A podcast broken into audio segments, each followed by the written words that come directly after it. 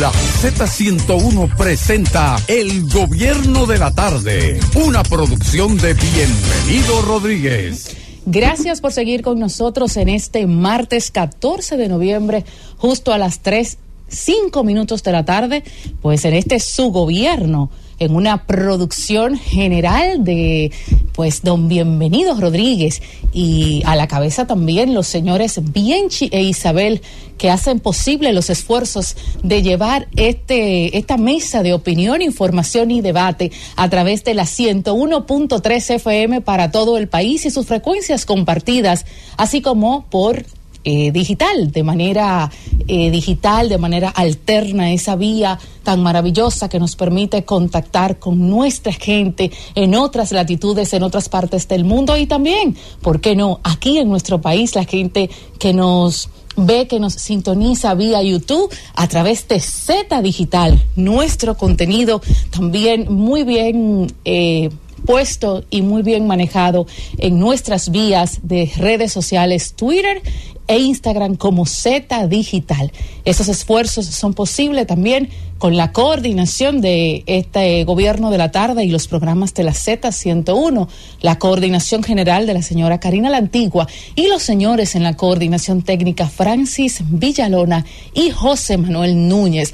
En este ya martes 14 de noviembre eh, se vislumbra un buen clima para hoy, mucho calor en las calles un tránsito muy pesado, sobre todo en la avenida 27 de febrero.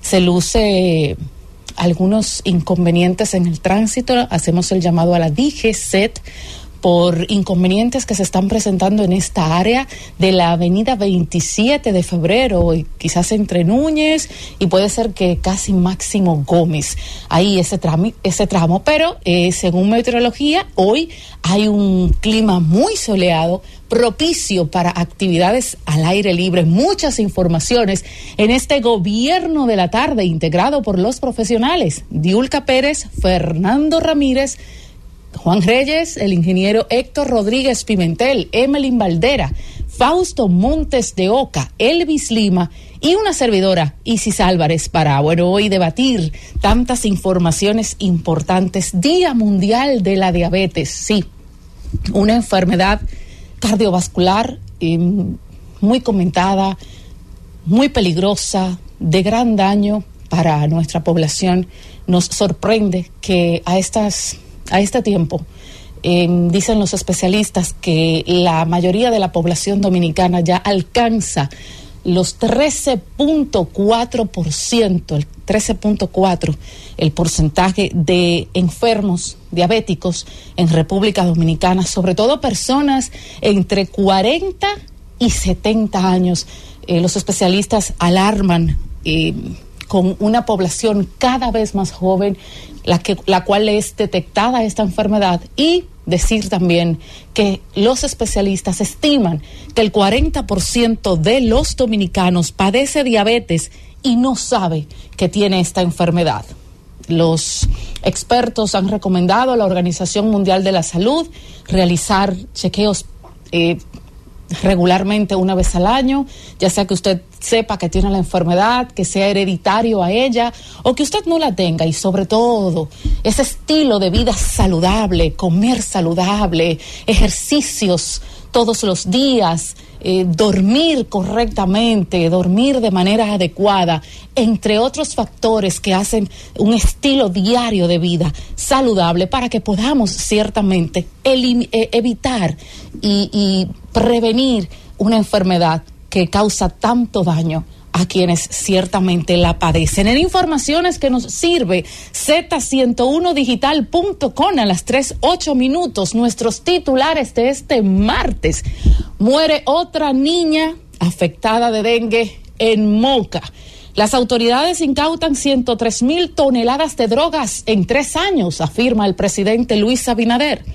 El Intran ya había pagado y había adelantado 863 millones de pesos por los semáforos inteligentes.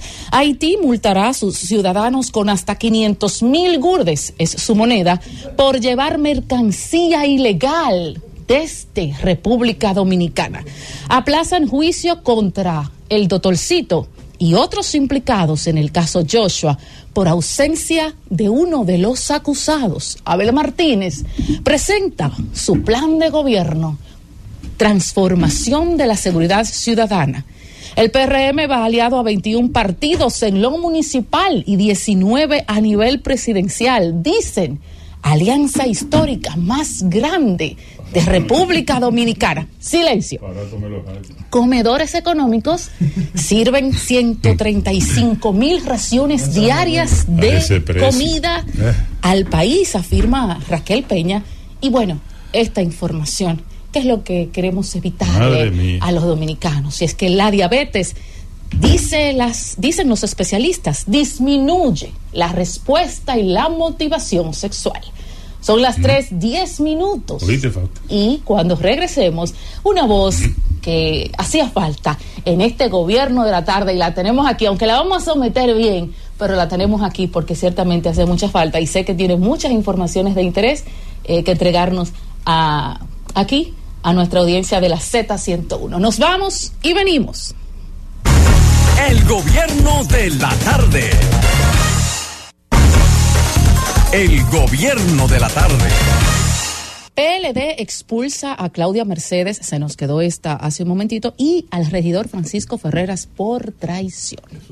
Son, las 3.15 minutos. De Bauruco. Bienvenidos compañeros, bienvenido eh, Fernando Ramírez. Sí, sí. Eh, Claudia Mercedes será precandidata a diputada del PLD y su pareja, la persona que mencionaste, es regidor actual y aspiraba a la alcaldía. Ambos no calificaron, según los resultados de las encuestas, y eh, negociaron para pasar al PRM, están negociando con un cónsul. Porque así que anda el PRM, el PRM anda en grupo de jipetas, te aparecen de noche, te llevan. Roberto, Robertico aquí dijo ayer que no, que eso no es así. Ay, Robertico va a decir que sí. Porque la hipocresía es lo que más abunda en la clase política dominicana. él dijo, aquí Sobre todo cuando llegan al gobierno. Yo oí a Robertico, y lo voy a decir aquí ahora, porque soy parte de eso. Yo oí a Robertico hablar de la ecoplaza que se está construyendo en Bánica, según él. Ahí no está haciendo nada. Para que ustedes tengan una idea. Se dio un primer Picasso de Fernando. Dos primeros Picassos se han dado. Yo te voy a decir. Neney Cabrera es mi amigo, yo soy amigo de Neney. Cuando Neney llegó ahí, me habló, me llamó y me dijo, mira, yo quiero hacer esto, me habló del proyecto. Y yo le dije, me dijo, ¿tú crees que en Bánica podemos comprar un terreno para eso? Yo le dije, en Bánica, no, no, en Bánica no lo puede comprar, yo voy a buscar que te lo regalen. Hablé con un amigo y puedo decir su nombre por aquí, es un empresario exitoso baniquero se llama Freddy Valenzuela. Freddy le cedió el terreno a Neney o a la institución a la que Neney pertenecía, que es la que pertenece ahora a Roberto. Neney fue al tiempo y dio un Picasso, más nunca volvió. Robertico cuando lo pusieron fue y dio otro Picasso. Jamás ha vuelto nadie por ahí. Ahí no se ha hecho nada. Bueno, pero es que se necesita el presupuesto para. Pero que él dijo que se está haciendo y no se está haciendo nada, eso es lo que digo, que los políticos hablan mentiras. Que es un proyecto que viene, como usted dice, desde el año pasado conceptualizado. No, eso desde, que Neney llegó ahí, está ahí. Es el mismo proyecto que se está realizando pero... Eh, que no se está realizando nada. Va a ser muy válido y muy Ah, bueno, cuando lo hagan, si lo hacen, pero no lo están haciendo lo que estoy diciendo. Entonces, estamos haciendo tal cosa, ah, no está Vamos a empezar a pelear ya. No, pero la verdad es la verdad. A las 3 y 15 Que llamen de Bánica los muchachos que están oyendo el programa y que me digan si han hecho algo ahí. No han hecho nada. ¿Cómo le fue? Cuéntenos, por aquí se le extrañaba, sobre ah, todo Juan, su compañero, muchas gracias. el profesor. No me fue muy bien. ¿Cómo le fue con sus hijos, disfrutando? con mis hijos pequeños, mis dos hijitos, eh, Lía Fernanda y Samir Emanuel. Eh, sí, estuve con ellos allá muy bien, gracias a Dios, eh, compartiendo con mis hijos y aprovechando para hacer algunos trabajos políticos también y hasta de negocio, porque no solo de hablar vive el hombre. Así es, así es. Mm. Bueno, el profesor está muy concentrado, ciertamente. El profesor está hablando con la novia por, por WhatsApp. Señores, más de un millón de dominicanos sufre diabetes en nuestro país. Y, y, la verdad que eh, nosotros lo tomamos a juego, pero un millón de dominicanos que tienen diabetes, la mayoría sin poder ciertamente costear esta enfermedad por el, costo de los medicamentos eh, visitar los médicos, entonces es un costo para el Estado. Y no solo eso, también el tema de la diabetes tiene mucho que ver con la alimentación. Claro, y ahí va Ahí iba yo a apuntar. Sí, la alimentación. ¿Y qué come, qué puede comer una persona con diabetes que no tenga un ingreso eh, más o menos regular? Sí, porque eso es otra cosa, alimentarse bien es costoso. O Es por lo menos no alimentarse bien, sino alimentarse sano. Mira, yo pienso que este debe ser uno de los países que debe de tener unos parámetros para medir diabetes y azúcar que tienen que ser solamente eh, tomados como referencia para este país. Porque en cualquier lugar del mundo donde se le coloca una, hiperten- una diabetes de un dominicano a cualquier persona en Europa, en Estados Unidos, muere ahí mismo. ¿Por qué? Porque la base de la alimentación del dominicano, señores, es carbohidrato con carbohidrato. Totalmente. Cero vegetales, cero fruta, eso es eh, carbohidrato. con- Yo creo que este es el único país del mundo donde la gente come espagueti con arroz Y con pan. Y con pan. Sí. La famosa empaguetada de Boca Chica. Sí, con pan. Entonces, cuando tú miras todo la eso, playa, espagueti cuando tú miras pan. la dieta del dominicano promedio, el dominicano pro- de medio, ¿verdad? Nada de desayuno. Eh, eh, Eso es, eso es terrible. terrible. Yuca. Yuca, que es un almidón. Y es un enemigo mortal De- de, de- la sí, diabetes. claro, Tan pan. rica que es la yuca. Pan riquísimo. Sí, Pero esos son, esos son lujos que hay que dárselo por lo menos una vez al mes. Sí, sí, sí, sí. O sea, en, sentido general, la- en la República Dominicana. no sabe comer. No, no sabe No comer. sabemos Porque comer. los cubanos saben comer. Tienen una dieta, quizá por su propia condición económica. Exactamente. Aprendieron a alimentarse más que a comer. Por necesidad. Entonces, tienen una dieta muy equilibrada, pero es por su misma situación económica que desde el gobierno se influyó para que la gente comiera solamente lo necesario para alimentarse. Como la situación nuestra es totalmente diferente, entonces aquí la, gente, come come. Eh, el mejor ejemplo de cómo, cómo- Pero la gente come de cómo come el dominicano es un personaje humorístico del tubérculo gourmet. Tubérculo. Ay, es el mejor personaje que describe Sí, y el primero cómo es que el dominicano y el que hacía Freddy que se hizo muy famoso eh, ¿cómo se llamaba? Eh, eh, Eh, personaje de Freddy el, el, el que aspiraba a presidente. eh, Ajá. Morrobel. Morrobel. Morrobel, Melencio Morrobel. Sí, sí, sí, que se sentaba con una cantidad de cosas ahí. e invitaba a comer. Así Con come el con, dominicano. Con la grasita. O sea, el dominicano hace un, un junte. ¿Qué es lo primero que dice? Que tú, tú lleves el arroz, tú llevas la carne. Pero fíjate, una señal de, de enfermedad, aunque no es una enfermedad que vamos a decir que te, te postra, es el tema de la cintura o la barriga y aquí eh, el tema de la barriga es señal de hombría. señal de hombría, el que O no sea, tiene que- O de, barriga o no de- o de bonanza económica. O sea que yo estoy bien Es económicamente. y- No, el que, el, que tiene una- el que tiene más de 100 de cintura tiene Yo no. problemas. Sí. Es que hay dos tipos de barrigas. Ajá. Está la barriga, que es la fofa, esa barriga de, Mira, mira, de, mira. pobre, nuevo ahí. de pobreza, No, que está pobreza, y hay una barriga que es de estatus y de bonanza. La de Fernando creo que es esa la que tú describes. Está in- intermedia. La primera. No, Es intermedia. La primera Yo creo que que la de. Juan es la que tú describes. No, pues yo soy un hombre que estoy, he bajado de peso, de de. Bueno, entonces yo no sé porque lo- esos son los dos barrigones Tú que hay ves un aquí. policía y tú lo ves barrigón y tú no le ves el estatus. Al policía. Vamos a respetarlo. No. Por el uniforme. No, pero ¿cómo, Pero cómo si tú viene con un traje como Juan, tú Yo sé, yo sé que a Bienchi le gusta este pro- le gusta este espacio porque Bienchi es un muchacho que hace mucho ejercicio Ay, es se alimenta, Sí, se alimenta come, bien, come. se Él come dice, bien. que- él dice, yo hago ejercicio para comer. Mira, Bienchi debería Está de bien pasar, mira, Bienchi debería de pasarle la dieta a Fernando y a Fausto. Bienchi porque se le ve a ustedes que necesitan un poco de ejercicio. dieta, aunque yo quisiera hacer, esa- rutina, aunque yo quisiera hacer, no pudiera hacer. ¿Y por qué? decir. ¿Y por que- qué? Hay que dedicar demasiado tiempo Mire, a si, Pacheli. si ustedes Eh, me dan seguimiento. Oye, entonces tú quieres decir que Bienchi está a dieta y come bien porque bien, bien, chita, a otro nivel. A otro nivel. dar un brinco aquí, de un brinco allí, se me ve el tiempo. Ustedes no te aprovecha la alimentación. No, pero mira, revisen la- la- la- las redes sociales mías. aquí, y se van a encontrar en mis redes sociales que yo soy fanático de la comida y de la cocina.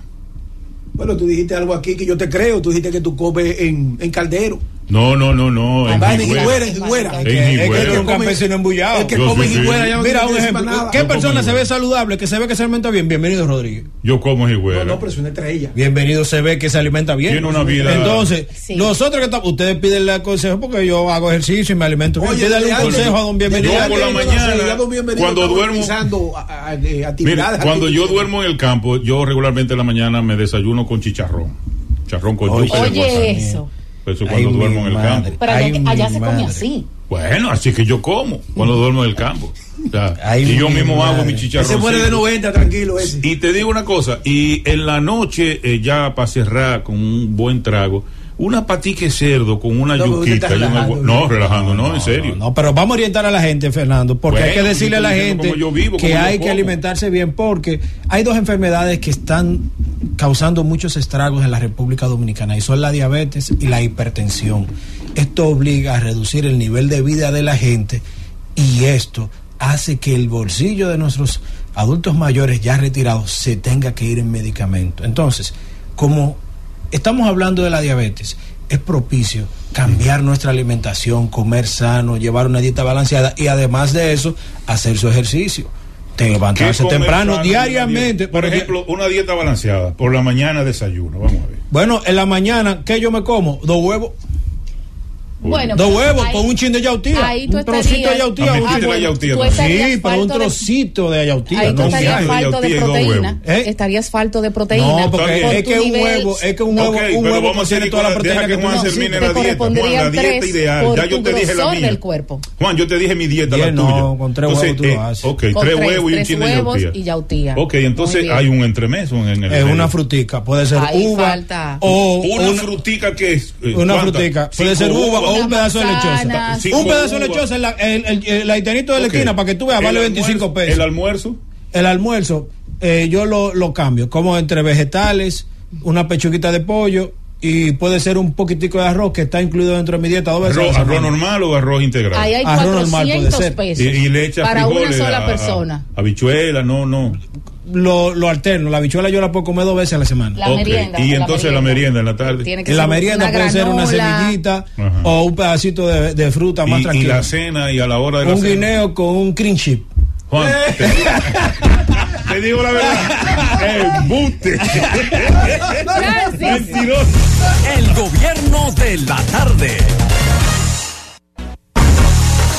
El gobierno de la tarde. 3, 28 minutos de la tarde. Y bueno, eh, el señor Bienchi Rodríguez eh, nos envía por aquí, dice que va a enviar su menú. Eh, y bueno, eh, se con su menú, que no, ven- que no Menú venir parecido al de solo, Juan Reyes, sí. un menú bien compacto para hacérnoslo llegar y que sobre todo al, al estimado eh, Fausto. Fausto, eh, que usted va a ver que sí, que usted va a poder hacer eh, eh, ese estilo de vida. No tengo tiempo para eso, no. No, Tengo que estar atrapando, atrapando el peso. Bueno, 3.29 minutos de la tarde. Vamos a darle eh, las buenas tardes al comentario de nuestro compañero Fernando Ramírez. Gracias, sí, sí. Y buenas tardes de nuevo a los amigos aquí, compañeros, a todos los que nos conceden el placer, el honor de vernos y escucharnos en el país y en el mundo. Algunos días de ausencia de la cabina de la Z101, casi siempre presente mirando el programa donde quiera que estaba o escuchándolo a través de las diferentes plataformas de la Z. Esa es la facilidad que tenemos, no importa dónde estés, siempre puedes estar en sintonía con la Z101. Eh, en estos días de ausencia muchas cosas pasaron, muchas informaciones fluyeron, el país sigue con una dinámica constante y permanente.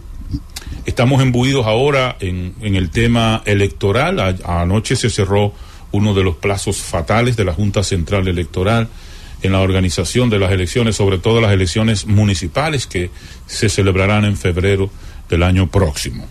Ya ha cerrado los plazos de alianza depositados anoche, finalmente en la Junta Central Electoral, alianzas municipales, me refiero. Faltaría ahora el plazo que viene para las elecciones congresuales y ahí todavía eh, los partidos tienen la oportunidad de organizarse y presentar sus alianzas. Ah, no hubo sorpresas con el tema de las alianzas, ya todo el mundo sabía por dónde andaba cada partido, mayoritario, minoritario, ya todo el mundo sabía por dónde andaba.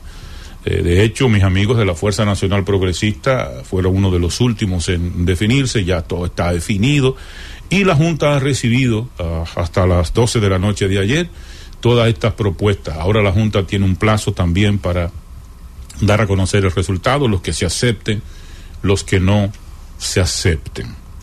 Una alianza rara, como lo planteó el presidente del Partido de la Liberación Dominicana, Danilo Medina, rara, porque todos recuerdan las circunstancias en que se dividió el Partido de la Liberación Dominicana. Bueno, pues Esta familia aparentemente tiene la intención de unirse, reunificarse de nuevo y así lo han puesto de manifiesto los diferentes municipios donde han concurrido aliados, también el Partido Revolucionario Dominicano, parte integrante e importante de esta alianza, sobre todo con el trabajo que hizo Miguel Vargas Maldonado para que finalmente eh, fuera una realidad esta alianza que se selló ayer en el orden municipal. Los problemas del país siguen igualitos, sin importar que haya alianzas o que no, o que la población dominicana esté pendiente de las alianzas. ¿Qué he podido notar? Que los que más pendientes de la alianza Rescate RD, los que más pendientes están son los del PRM y de esa esquina. Y yo le digo entonces, pero explíquenme, eh, ¿cuál es el problema? Si, si todo está tan a favor, si todo va tan bien en favor del gobierno y su cartera, su cartera, bueno, sí, su cartera, el gobierno anda con la cartera abierta. El gobierno anda ofertando a diestra y siniestra en cualquier lugar de la República Dominicana. No se sorprenda de que le llegue a alguien, un personero del gobierno con la cartera abierta a ofertarle porque usted no fue favorecido por las encuestas en uno de los partidos que se aliaron en el día de ayer. Así andamos. Es un descaro enorme el que estamos viviendo con el tema político. Pero es un descaro que queremos nosotros, eh, nos quieren engañar diciéndonos que estamos apostando a la honestidad. Que desde el gobierno y desde el partido de gobierno, ahora la palabra más escuchada es la palabra honestidad. Y que en base a la honestidad vamos a seguir en el gobierno. Pero esa honestidad usted la está viendo reflejada en la cantidad de casos de corrupción denunciados por el propio gobierno, por instituciones del propio gobierno. Esa es la honestidad que pregonamos. Esa honestidad que usted anda todavía ofertándole a los que no fueron favorecidos en las encuestas o en cualquier otro método utilizado por los partidos políticos para seleccionar sus candidaturas. Esa honestidad la estamos pregonando en base a papeletazos limpios, a ofertas indecorosas y deshonestas. Y, somos honestos, y somos los buenos, y del otro lado son los malos, en base a mentiras el costo de la vida cada vez más insoportable. Y hablábamos nosotros, cierto modo, en broma o en, o en, serio, del tema de la alimentación, precisamente por el cuidado que se debe tener por el tema de la diabetes que azota a más de un millón de dominicanos. Pero yo barato me lo hallo. Porque para usted tener la facilidad de comer en este país, de comer, ni siquiera de alimentarse, óigame, hay que jugársela, a menos que usted sea un marotero y que ande por ahí aprovechando las temporadas de diferentes frutas que se dan en el país, como el tema del mango, como el tema del aguacate en un momento. Bueno, si usted va para los montes a marotear y vivirá como un nómada, bueno, probablemente. Pero si usted va a alimentarse en base a su salario, a lo que usted gana, usted va a tener problemas. Y ni hablar de eso, las quejas que se manifiestan día a día con el tema de las altas tarifas abusivas, un robo por demás con el tema de la energía eléctrica. En mi caso particular, y lo hago como punto de referencia, yo en mi casa de Santiago, ¿qué tiempo yo permanezco al mes en mi casa de Santiago? Si me paso en Santiago seis, siete, diez días al mes, son muchos. El resto me lo paso o en la capital o en cualquier otro punto de la geografía nacional. Y la tarifa que yo pagaba de 1.200 pesos de repente me llega de diez mil y de doce mil pesos. ¿Por qué? La casa prácticamente cerrada. Pero no es mi caso solamente. Es una, una queja constante y permanente, masiva, del abuso que están cometiendo con el tema de la tarifa, aparte de los largos apagones, que parece que los apagones incrementan también la factura eléctrica de su casa. O sea, los problemas siguen ahí, pero estamos concentrados en las alianzas. El gobierno sigue hablando mentira con el tema de la seguridad ciudadana, pero estamos metidos en las alianzas. Y en que fulano o fulana va a ser senador, en eso estamos. Y el país como barco a la deriva. Y el gobierno, aprovechándose de eso, para hacer y deshacer, sin saber hasta dónde va, hacia dónde va, cuál es el camino. No lo sabe. Un presidente de la República que llegó ahí sin tener un plan. Y los resultados desastrosos de esa falta de planificación la estamos viviendo. pero estamos embuidos todos en el tema electoral y de quién va a ganar y de qué dicen las encuestas, porque el gobierno también manipula con las encuestas y, y quiere presentar un escenario irreal y lo primero que lo saben son la gente del gobierno, porque si usted está ganado con ese porcentaje tan alto que usted pregona, ¿por qué anda comprando? Comprando alcalde, es honesto hacerlo. Usted puede pregonar esa honestidad cuando usted tiene una cartera abierta ofertándole de manera descarada a los alcaldes de otro partido para que se vayan a apoyarlo. ¿Y cuáles son los incentivos, entre comillas? Los incentivos son una cartera con una gran cantidad de pensiones solidarias. A gente que nunca ha trabajado, pero ne necesita una pensión. Yo estoy de acuerdo que pensión. Pero yo, te pensiono para que tú y tu familia vengan conmigo. Yo te doy una botella para que tú y tu familia me apoyen. Ese es el apoyo que está generando el gobierno en base a su incapacidad. Porque entiende que todo se puede resolver a papeletazos limpios. Mientras continuamos con la campaña de publicidad, porque las encuestas dicen esto y las encuestas dicen que este hombre va a ganar con el 109% de los votos, salga a la calle. Y cuando digo salga a la calle, no se incluyan los interactivos pagados, no se incluyan, que ustedes no son parte de la calle, ustedes son parte de un sector que hace un trabajo para continuar con esa ola de desinformación, pero deberían prepararlos mejor. Se lo estoy advirtiendo hoy, ¿eh? Para lo, para lo que llaman para decir lo mismo todos los días. Que felicidades al presidente y todo ese tipo de cosas. No, este país es otro. Este país que estamos viviendo los dominicanos no es el mismo país que están viviendo ustedes. En bonanza. Y todos los días usted ve la cantidad de cosas que salen, de las botellas, de cómo quieren manejar hasta las redes sociales de, cómo quieren condicionar a la población dominicana con mentiras. Pero que salió esta encuesta, que salió aquella, basémonos en esto, y vamos a seguir mintiendo. Miente, miente, que algo queda. Y no es así. Porque este es un pueblo informado por demás.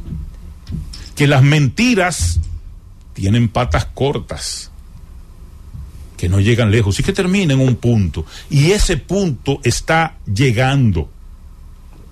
Porque si usted que está comprando las cosas para comer, y digo comer otra vez, no alimentarse, usted sí sabe. Cuando usted piensa, por ejemplo, la cantidad de planes que ha anunciado el gobierno para bajar la canasta familiar y cuál ha sido el resultado. El Inespre iba de, de lo conuco para el colmado para vender a la gente. ¿Dónde está? La tasa cero que se anunció para comprar una serie de productos de primera necesidad bajó el costo de la comida. Yo mandé a comprar el otro día con 300 pesos. Le digo a uno de los muchachos que compre cuatro libras de yautía. Yautía blanca a propósito de la, de la dieta de Juan. Oye, cuatro libras de yautía con 300 pesos. El muchacho se devuelve y me dice, mire, eh, pero una libra de yautía cuesta 125 pesos. ¿Qué? Una libra de yautía cuesta 125 pesos. Pero hubo una masiva importación de, de ese tipo de productos con tasa cero. Entonces, un producto que tú comprabas a 30, 35 pesos y lo estás comprando tres veces su valor, pero el gobierno te dice que está todo bien y que las encuestas dicen que va a ganar con el 95% y que el 109% de la población apoya la gestión de gobierno. O sea, cuando la realidad llegue, ¿qué van a decir? ¿Qué van a decir? Que lo engañaron. No sé de la Junta Central Electoral, porque yo el otro día, yo hice una denuncia de una reunión de la Junta Central Electoral eso lo mejor lo dejo ahí y lo trato mañana. Ahí van a decir que sí. ¿Tú te imaginas que el presidente de la Junta diga, sí, es verdad? Yo estuve reunido con esa gente desde las 11 de la noche hasta las 3 de la mañana, en una casa particular. ¿Tú te imaginas que diga que sí? Este país no soporta ese tipo de, de verdades. Pero como somos un país que está lleno de hipócritas, sobre todo un componente político mentiroso hipócrita, Nunca aceptarán algo así, pero siempre van a seguir haciendo cosas así. Porque basta con decir que no, porque basta con desmentirlo, porque todo está muy bien, porque la República Dominicana marcha por el mejor de los caminos, bajo el mandato de Luis Abinader, que ha hecho un muro en la frontera, que yo lo advertí aquí, lo traje de Pedernales. Yo le dije, mire, lo que están haciendo es un disparate. Si usted no ha podido controlar la frontera de, esta manera, usted va a hacer un muro. ¿Dónde van a estar los guardias dominicanos? Usted le va a hacer fortaleza de aquel lado y estarán de manera permanente. Es un disparate y yo soy uno de los propulsores del muro en la frontera. Pero no de la verjita que se está haciendo. Y recuerden ustedes que se hizo una denuncia aquí de los manglares hace mucho tiempo. Que estaban dejando fuera. ¿Y qué dijo el ministro de Medio Ambiente en ese momento, vamos a investigar el caso y lo vamos a resolver. ¿Lo resolvieron? No. Yo vi la ridiculez de un video que subieron de los guardias dominicanos de que en actitud de combate reculando, corriéndole a dos o tres haitianos armados, haciendo el ridículo en la frontera. Si usted mandó todos esos guardias para la frontera, ¿para qué fue? Ah, porque la opinión pública tenía que tener una eh, versión distinta de la bravuconada, de lo valiente y lo defensor de la patria que es usted. Es una ridiculez en una de las brigadas, arengando las tropas. ¿Y qué ha pasado? ¿Se han burlado de nosotros en Haití? ¿Se paró el canal? No. ¿El gobierno abrió la frontera? El gobierno dominicano. ¿Lo abrieron los haitianos? No, le están sacando la lengua. Porque él no sabe lo que tiene entre manos. Tan sencillo como eso. Francis. El gobierno de la tarde. El gobierno de la tarde. 3.46 minutos de la tarde y a esta hora, eh, antes del comentario. Juan, mira, por ejemplo, eh, yo tengo aquí un listado, si tú me permites, de ex peledeístas que fueron juramentados por Roberto Ángel Salcedo en su función de, de, político. Y aparte de la juramentación, yo tengo aquí los nombramientos de cada uno de ellos y el salario. ¿En qué institución? Bueno, yo tengo, por ejemplo, aquí, míralo aquí de la Contraloría, un detalle de Severina Gil Carreras de Rodríguez, empleada del gobierno central, dice. Esa es una peledeíta que se juramentó como patriota, ¿verdad? 100 mil pesos mensuales. Eso es por lo que yo te decía ahorita de la cantidad de ofrecimientos y de botellas que están llevando a cabo para comprar de manera descarada. ¿Mm? Ven, te lo voy a leer todos. ¿No quieres que te lo lea todos? No, no Todos esos, estos son no de Loma de Cabrera en la reciente visita que hizo allá Vamos Robertico. De... Y mira cómo Robertico los, los convenció, por ejemplo, a José de Jesús Cupertino Castillo Peralta, empleado del gobierno central en educación con un salario de 30 mil pesos. Pero está bien, hombre. Esos son los convencidos. Yo voy a entrar a las 4, bien, para irme a las 6. Junior David Almonte Polanco en el gobierno central, también en educación, 100 mil pesos. Vamos a seguir mirando, que veo que usted tiene un listado ahí bastante. Ah, de todo lo que se juramentaron como patriotas, juramentado por Robertico Salcedo en Loma de Cabrera. Y esto es Loma de Cabrera nada más. Vamos a mirarlo fuera del aire y después. José Ignacio Caraballo Esteves, debate. 30 mil pesos también en educación. No, pero Oigan a no le ¿eh? dieron nada, porque 30 mil pesos no es dinero. No, yo, eso no no es me, yo no me nombro por 30, pero vamos a escuchar. No es nombrarlo, es comprarlo, es otra cosa. comentario de nuestro compañero Dios. Juan Reyes. Gracias, y sí, saludo a los compañeros que comparten cabina con nosotros, así como a las personas que nos escuchan a través de la Z101, Z Digital y a los que nos observan a través de Claro TV y Altiz. Miren, ayer en horas de la tarde eh, fue posicionado el director interino del Intran y ojalá que todo esto, después que se aclare, esta institución pueda continuar trabajando porque es urgente la mejora del tema vehicular todos los que estamos aquí nos dimos cuenta o pasamos el tapón para poder entrar acá en la Z101 que está en la misma 27 de febrero, en el mismo corazón de la ciudad de Santo Domingo. Y aquí hay que actuar con rapidez en el tema del tránsito. Decir que en 10 minutos se estará juramentando el nuevo director de la policía o posicionando el nuevo director de la policía, Ramón Antonio Finalmente. Guzmán Peralta quien sustituye al actual incumbente eh, Eduardo Alberto Ten, que duró dos años y días al frente de la institución. Creo que eh, la policía debe continuar su paso eh, reformador, su paso en búsqueda de mejora para combatir la delincuencia y garantizar la seguridad de la República Dominicana. Y yo creo que en el tema de la policía todos debemos apostar, todos debemos apostar a que la policía siga avanzando, porque somos un país que vive del turismo y un país que se aprecie y que viva del turismo tiene que tener la seguridad de que de quienes los visitan puedan disfrutar con tranquilidad, con paz, puedan desplazarse y disfrutar de sus bondades naturales y sus bellezas eh, históricas y culturales, porque aquí hay mucha belleza histórica. Si usted va a Puerto Plata, hay belleza histórica con la Isabela histórica. Si va al este, lo existe. Si viene a la ciudad de Santo Domingo, lo hay.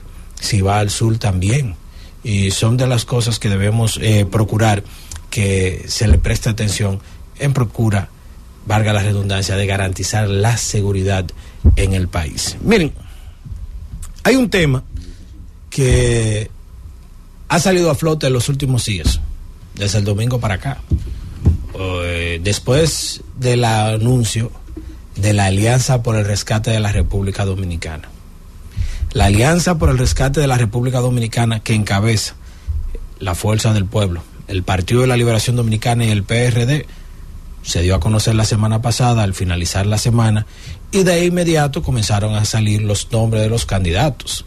Estamos hablando que Cristina Lizaldo será la candidata a senadora por la provincia de Santo Domingo enfrentándose a Antonio Taveras. Omar Fernández será el candidato a senador por el Distrito Nacional, enfrentándose a uno que no se ha mencionado, pero eh, parecería que la candidata ideal sería Farideh Raful, porque es la senadora y es una dirigente neta del Partido Revolucionario eh, Moderno. Pero la Alianza Rescate lleva un candidato importante en Santiago, Víctor Fadur, pero también el PRM lleva un candidato como es Ulises Rodríguez. Son algunas de las localidades que se, se van viendo. En Santo Domingo eh, Oeste, un ejemplo, está Aquilino Serrata por la Alianza Rescate contra Francisco Peña. En Santo Domingo Norte está eh, Carlos, Guzmán. frente a Betty Jerónimo. En Santo Domingo Este hay una división entre la oposición, ya que eh, Luis Alberto Tejeda. va por el PLD, va Julio Romero por la Fuerza del Pueblo y Dio Astacio por el Partido Revolucionario Moderno.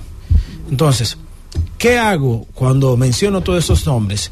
Decir que en los lugares donde hay una alianza concretizada entre todos los partidos, se achica la ventaja o se garantiza una lucha eh, feroz entre los aspirantes. La alianza rescate por la República Dominicana pone a competir a candidatos de ese polo opositor contra los candidatos del gobierno. Para nadie es un secreto que eh, Víctor Fadul se fortalece con la alianza para enfrentar a Ulises Rodríguez, que aparece puntero en las encuestas, que está bien posicionado, que es una persona decente, pero Víctor Fadul es un joven decente, preparado, que ha tenido dos gestiones al frente, eh, ha tenido dos, dos periodos en la Cámara de Diputados y que si buscamos un muchacho que tiene el abolengo peledeísta, cuando digo el abolengo peledeísta, es que tiene la sangre peledeísta, ya que su papá fue el primer alcalde peledeísta de la ciudad de Santiago. El papá es un dirigente histórico del Partido de la Liberación Dominicana. Lo mismo pasa con Santo Domingo Norte. Carlos Guzmán es un potencial candidato a vencer. ¿Por qué? Porque tiene la posición, tiene la alianza que, los, que respalda. ¿Y qué hace? Compite compite. Lo mismo pasa en Santo Domingo Oeste. Y así cuando usted busca en todos los escenarios, eh, habrá particularidades que indicarán hacia dónde va el voto eh, de la gente. Y hay lugares que deberán definirse cuanto antes. Y vamos a poner un ejemplo. ¿Quién es el candidato a senador por el Distrito Nacional de la Alianza? Omar Fernández. ¿Quién debería ser la candidata o el candidato a senador por el PRM? Desde mi punto de vista, Farideh Raful. Desde mi punto de vista, Farideh Raful. Entonces, eh, desde mi punto de vista, la única forma de poder competir bien y con posibilidades, incluso hasta de ganar la senaduría, para mí se da con Farideh Raful. Y qué bueno que se dé un debate interesante entre Omar Fernández y Farideh Raful, porque son jóvenes y son talentosos. Sería bueno un debate de ideas entre Omar Fernández y Farideh Raful para que cada quien esboce dentro de un plan eh, senatorial qué haría por el Distrito Nacional. Porque hay que decirlo, la gente quiere vender, no, que Farideh está mal, señores. Hay un momento en que el candidato puede estar mal, pero la marca te ayuda. Y vamos a poner un ejemplo. Cuando se enfrentaron Milagros Ortiz Bosch y Reinaldo Pérez en el 2010? Reinaldo en ese momento, como candidato, tenía quizás algunas debilidades ante la marca Milagros Ortiz Bosch. Pero la marca PLD llevó a Reinaldo a repetir al frente de la, de la senaduría del Distrito Nacional. O sea, que en muchos casos la marca personal, la marca personal ayuda potencializa y garantiza triunfo. Pero el partido como tal, la marca PRM, la marca Fuerza del Pueblo, la marca PLD, en muchos casos puede ser definitoria o definitiva para algunas cosas. Insisto, si el Partido Revolucionario Moderno quiere competir en el Distrito Nacional con posibilidades de triunfo, en la senaduría del Distrito Nacional, su candidata ideal es Farideh Raful, porque Omar es un joven que tiene talento y ha demostrado hacer una carrera al margen de su papá y tiene posibilidades de llevar un buen debate. Entonces, los PRMistas no pueden perderse. En un momento crucial, la principal plaza política, tú debes de apostar a uno de los tuyos y uno de los PRMistas es Farideh Raful, porque Omar está posicionado, está bien posicionado, entonces hay que apostar al tuyo como dirigente, como político, para poder nuclear la base social de ese partido y la base social de una demarcación tan importante como es la capital, porque un partido en el gobierno no puede darse el lujo de perder la principal plaza política, porque un partido en el gobierno que pierde la principal plaza política, desde ya tiene visos de debilidad. Francis. El gobierno de la tarde. El gobierno de la tarde. Postrara frente a él.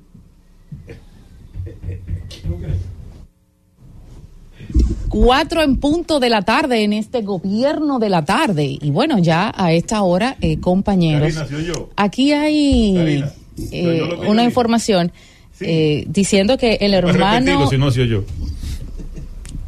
No, tranquilo, tranquilo. Eh, eh, Fernando vino con pila, pero más, pero, pero él tiene batería. No, no, que yo pensé que sí había venido. Pero ha venido ciertamente renovado de Estados Unidos y ha venido con, con, energía, pero renovable. No, pero yo siempre tengo mi, energía alternativa disponible.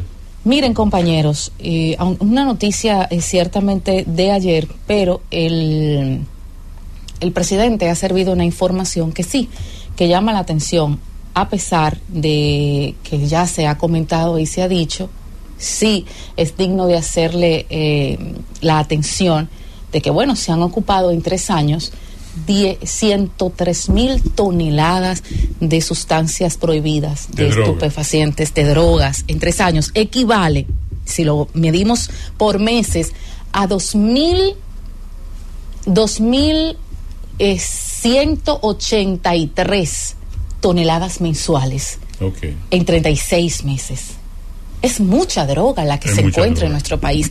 Lo que sí nos llama la atención, estimado Fernando, es que en el país, ¿cuáles son los capos altos que usted pudiera reconocer que se encuentran en este momento guardando prisión en los últimos quizás cinco años? Vamos a decir cinco. yo estaba en Estados Unidos esta última semana, yo no no estaba al tanto de las informaciones que se estaban vertiendo. Estaban... No, no, no, pero, ajá, ¿Qué significa eso? Es que yo ¿De no sé. quién es usted amigo que no quiere? No, yo soy amigo de todo el mundo, yo no tengo enemigos. Mira, eh, el tema de la droga, politizarlo es un error. Porque a nadie en este país le conviene ni el aumento del consumo, ni el aumento del tráfico. Y, y cuando tú lo politizas, le estás dando la oportunidad a otros de emitir un juicio para contradecir lo que tú dices y probablemente poner en tela de juicio el buen trabajo que ha hecho la Dirección Nacional de Control de Drogas. Te digo por qué. Porque hay, hay gente que ha dicho, ¿por qué se ha capturado mayor cantidad de droga? ¿Mm? Porque hay mayor tráfico, dicen unos. Es un argumento, Hay un argumento que a mí me llama la atención. Creo que eso lo leí en un. pero, pero oye, eso es un argumento que tú puedes decir que es válido. ¿Por qué? Porque lo estás politizando. Y es un tema que no se puede politizar, es un tema sensible. El tema de, de la persecución al narcotráfico no debe politizarse. Por ahí algo que yo Jamás. leí, leí, no recuerdo quién lo escribió, pero como que el kilo de droga había bajado de precio, o había aumentado. ¿Cómo es? Eh, eh, lo, Había debati- aument- lo, lo debatimos aquí, Que había aumentado. eh, que ha bajado. Pero ¿por Porque- qué ha bajado? Mayor de, si ha bajado es porque hay más droga. hay mayor oferta. Es lo que digo. o sea, cuando tú lo oferta. politizas, tú estás poniendo al otro a opinar. Tú estás por- poniendo al otro a meterte en una Sí, cosa si que no debe meterse. Si el arroz baja es porque hay más arroz. Porque hay mercado mucho arroz en el que- mercado. Que, gente dispuesta a comprar arroz. Sí, Ley de oferta y demanda. oferta y de demanda. economía. Eso es cierto. Entonces, si la droga baja de precio, entonces se entiende que hay más droga en el mercado. Y por eso el precio se deprime. Contrario a cuando hay más droga, cuando hay menos droga, la droga sube y entonces se expresa muchos conflictos en los barrios porque no hay droga. Por el tema de la droga, por la escasez de la droga. Entonces la droga baja de precio, indica que en la ley de oferta y demanda hay más droga. o hay mayor posibilidad de adquirirla y eso hace ya la gente maneja sus pesos y puede adquirirla contrario Sí, a porque la, la- 20 la- la años droga, atrás. la droga en el, el- el- y es más fácil ya de, de la droga en los distribuirla ya. barrios es, es parte de la economía. Sí. El microtráfico. Claro, Claro que sí. Claro, parte de esa economía de los barrios. Pero aquí han dicho que hay que yo cuántos miles de puntos de drogas, o sea, imagínate. Y lo dicen las autoridades. Sí, porque eso mueve la economía. Y es si un las negocio. autoridades te Es dicen un que negocio hay- ilícito, pero es un negocio. Es una economía subterránea, lo que llaman economía subterránea. Sí, pero yo creo que en el debate electoral hay que cuidar esa partecita, porque el tema narcotráfico, no- de quien lo traiga, no lo veo prudente, de quien lo traiga no, no me gusta ese tema, porque es que el tema del narcotráfico incide mucho y crea mucha situación. Aquí hay que tratar y hay que reconocer, yo creo que todo el que está en esta mesa reconoce el gran trabajo que ha hecho el general Cabrera Por eso Ulloa es que no lo puede como politizar. presidente de la, de la Dirección Nacional de Eso Control no de hay duda de eso. Ahora el gobierno en algún momento quizás lo quiere vender como un logro, pero hay que tener cuidado como eso, hay que tener cuidado como eso. Lo importante puedes, sería- tú puedes reconocer la gran cantidad de droga que se ha atrapado en tu gestión, pero no querer hacer el ejercicio comparativo, el ejercicio comparativo que lo haga otro. Tú Eh. haces, tú presentas los números. En Ese X periodo hemos hemos Ese es hecho tu este- eh, ese es tu trabajo, Pero lo, pero- importante, lo importante debería de ser de que el tema, droga, política. Bueno, dice que- el presidente que no que- tuviese ninguna relación. que fu- Tú que sabes, No, se- no, como que, pero por eso mismo hay que ser cuidadoso con el tema narcotráfico, el tema droga, porque es que los países que hemos visto en Centro, Suramérica y hasta en mismo Norteamérica, porque México tiene problemas. Yo- yo pienso, México Juan, tiene yo localidades que son, domina- yo pienso, son dominadas por el narcotráfico. Isis, Isis, Juan, Isis, Pero aquí hay Fernando. barrios que son Mira, dominados yo por el entiendo, yo creo que si el liderazgo político se pusiera de acuerdo con el daño que le hace la droga al país, deberían de tener ahí esa dirección como una institución que ese, ese, ese incumbente se mueva cada 10 años. Oye, no importa el gobierno que venga, que se queden 10 años de manera de, de- de continua para que haya realmente un afianzamiento de la lucha contra el narcotráfico. pero no es al gobierno. no que esté como, como que cada cuatro años cambie, tú sabes. y que, pero que no es al gobierno que le luce llevar ese tema a la mesa de debate. Y entonces aquí Politizar, no, oye, ¿por qué? Politizar un tema tan sensible como el tema de las drogas, la pero persecución no al se está poli- narcotráfico. politizando. Ah, pero cuando tú lo comparas y dices que yo recogí más droga que tú.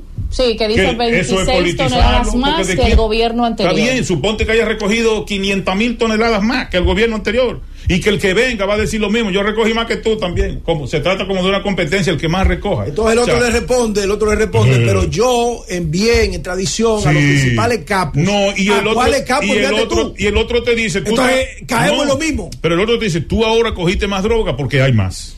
¿Ustedes saben por O qué sea, es un no boomerang? deben politizar, Pero, a claro, le conviene. pero usted, sabe, usted, sabe por qué es un boomerang. Porque aquí, en definitiva, por más que digan que extraditan, aquí los grandes capos de la droga, porque República Dominicana es una nación de tránsito. ¿Quién Los es? grandes capos de la droga nunca van a ser atrapados. Aquí cuando se carga, se, se, se incautan los grandes cal- cargamentos. Siempre se droga nada más. Siempre se escapa. Y siempre se escapa la gente. Bueno. Entonces, y eso es históricamente. Bueno, aquí, aquí- aquí han caído, aquí han caído eh, cabezas. ¿Cómo cuáles? Dime. Importantes. En este dime, gobierno. dime cuál es No, cabeza. no, no, yo no estoy hablando de este o aquel. Dime pero cuáles cabezas Aquí cayó. Quirino, por ejemplo. Era un ¿quién chivito, más? un chivito. ¿Quién más? ¿Quién más un ha caído? ¿Quién más ha caído? Figueroa no cayó. No, Figueroa nunca lo agarraron. Ah, En Puerto Rico, Ah, Toño Leña no lo Ah, agarran aquí. espérate, la A Toño Le- Figueroa pero- la a Toño Leña-. Pero aquí. es lo que ¿Y excusan, pero no agarran a Toño Leña. A, So- a- a ¿Y César lo agarran aquí. Ah, no lo agarran aquí. lo es que Pero no lo agarran aquí. pero no lo- Por eso pero es que los políticos deben No de lo tener cuidado con aquí. el tema. No, pero, Pero le desmontaron su Pero escúchame, ¿quién dijo? Aquí en el nar- está claro que el narcotráfico, cuando agarran una cabeza, viene otra y sube. ¿Y el gringo? Por eso, olvídate que. Dime de Toño. Easy, olvídate que Toño Leña no lo agarran aquí. A. Toño Leña no lo agarran aquí. Cuando tú buscas Figueroa Agosto no lo agarran aquí. Toño Leña no lo agarran aquí. No. Arturo Ajá, del Tiempo no lo dime- agarran aquí. dime A nadie no y lo agarran a Pascual. Cabrera. Es que. Y Ricí, que es está que- preso pero en Santiago, está de preso hecho. hace mucho tiempo. Sí, pero está bien, pero, ah, pero lo agarraron. pero yo te apuesto a ti que agarran una cabeza y la estructura sigue. Lo que- ideal es que no exista la estructura. Pero se debilita mucho. Pero oye, no, se no, debilita, y sí, se sí. Cuando politizan mucho. el tema, por ejemplo, toda esa gente que tú dices que agarraron, no lo agarraron en este gobierno. Pero y yo no eso estoy es lo que le Es más, gobierno, yo me atrevo a asegurar, yo me atrevo a 10 asegurar que los narcotraficantes cuando ven que los políticos están tratando el tema así, andan muertos de risa. Sí, felices. Andan felices. Andan felices. Porque aquí, señores, eso no es de ahora, desde hace mucho tiempo. Los narcotraficantes han andado a sus anchas y se han servido con la cuchara grande. Y Macaulay. O sea, yo te estoy puede- dando para atrás mentalmente. Pero es que, pero es que yo te voy a Entonces, decir eso una en cosa. 10 años. Te Pero estoy que- hablando pero de 10, escúchame, los Quirino- últimos Y en 10 estos tres- años. No, Quirino fue en el 2005. Estamos Pero hablando estoy 15 hablando. años, ya estamos en el 2023. Ok, ok, pero los últimos cumplió 10 nueve años, años aquí se le ha dado duro. Lo que Aquí pasa, el país no tiene la misma, Easy, la misma fluidez Easy, económica ni el mismo ni el mismo movimiento pienso que lo Easy, correcto de drogas.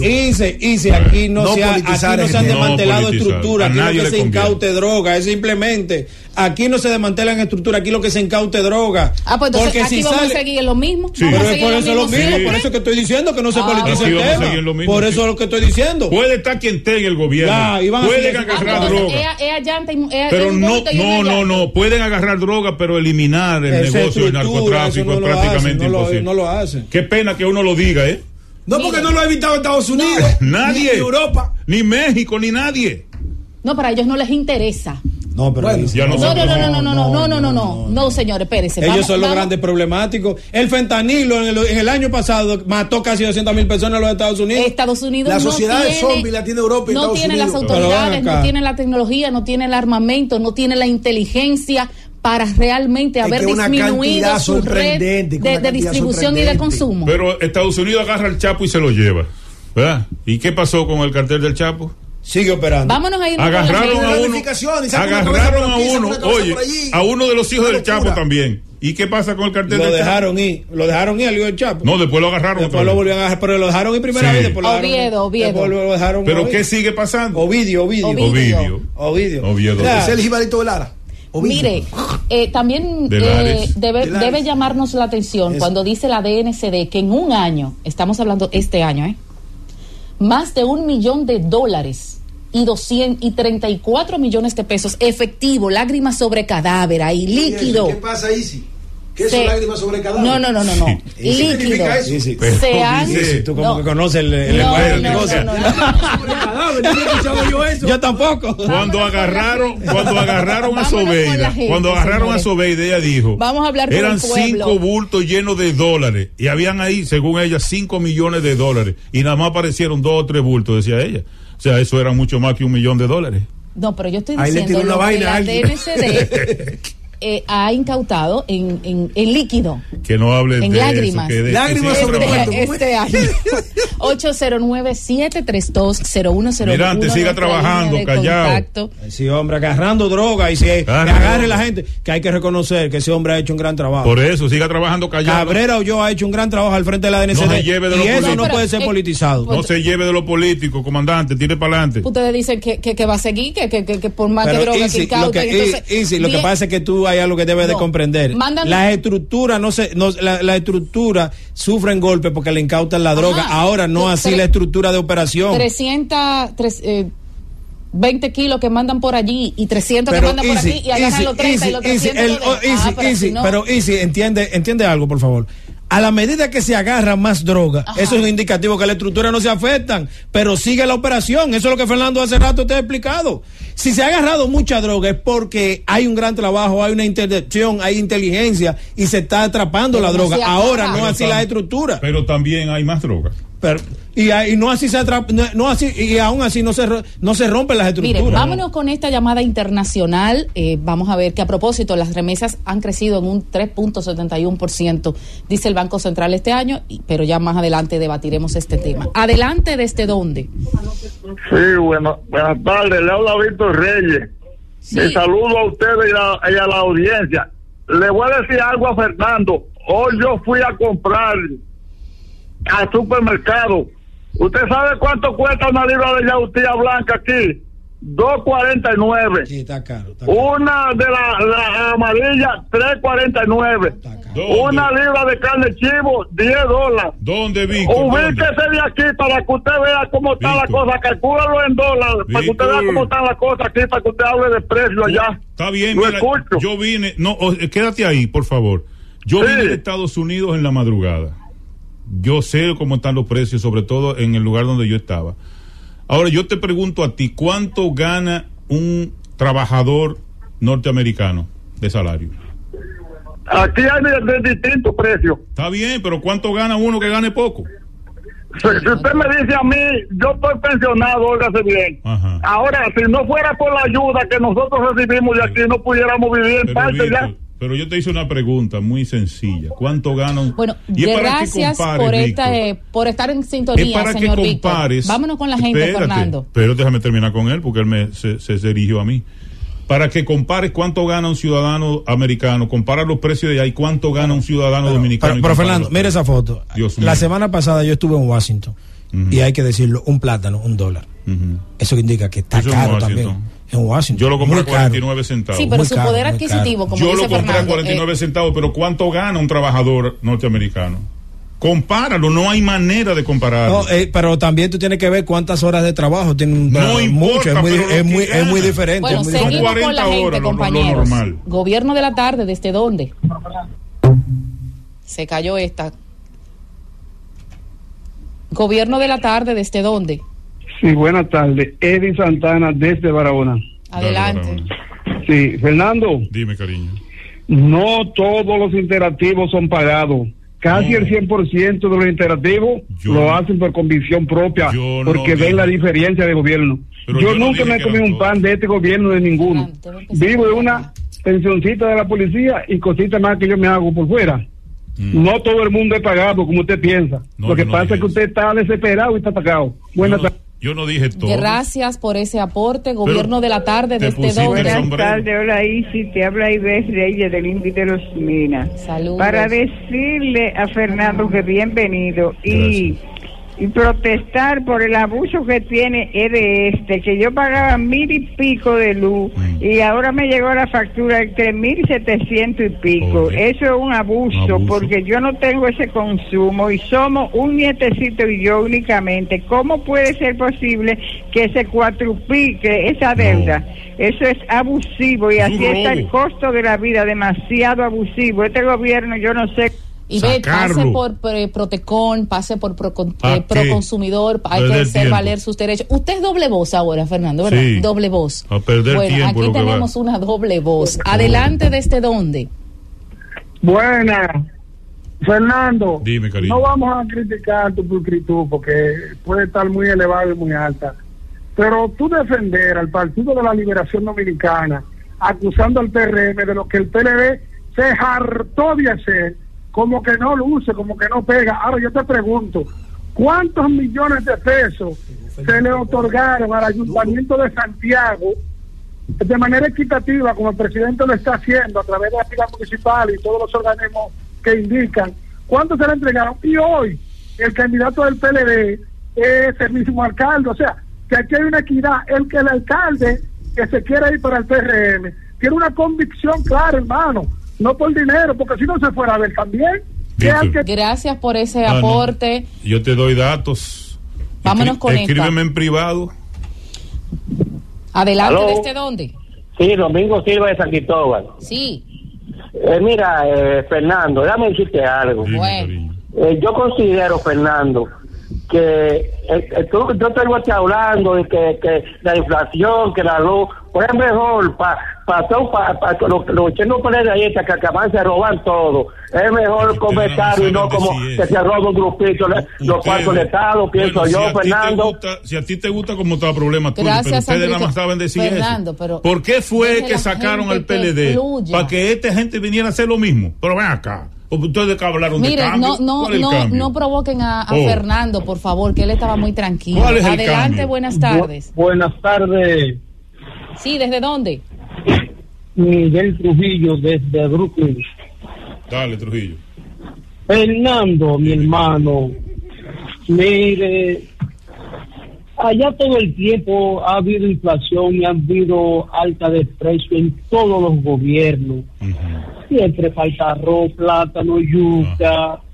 Óigame, a la gente allá eso no le importa. La gente allá lo que quiere es que el fin de semana le queden 100 pesos para beberse una cerveza y comprar un trago. Ay, sí. Y de ahí acariciar a la mujer. Olvídese Coge- de esos altos coge pa' precios. acá pa' que ustedes ven. cuando estaban en el gobierno. Ven a guayar la yuca hicieron pa' acá. de toda la diablura. Oye, que saben decir Trujillo, por es su un aporte. cliché que le han Gobierno de la en la tarde, cabeza. ¿desde dónde? Dios. Sí, buenas tardes. Sí, adelante, esto es muy fácil aquí. Juan, ¿eh? Juan Contreras, Santo Domingo. Este. Adelante, por favor, no, no le mande un mensaje a Fernando. Sí, hable estimado. conmigo, venga, yo estoy para eso. eh.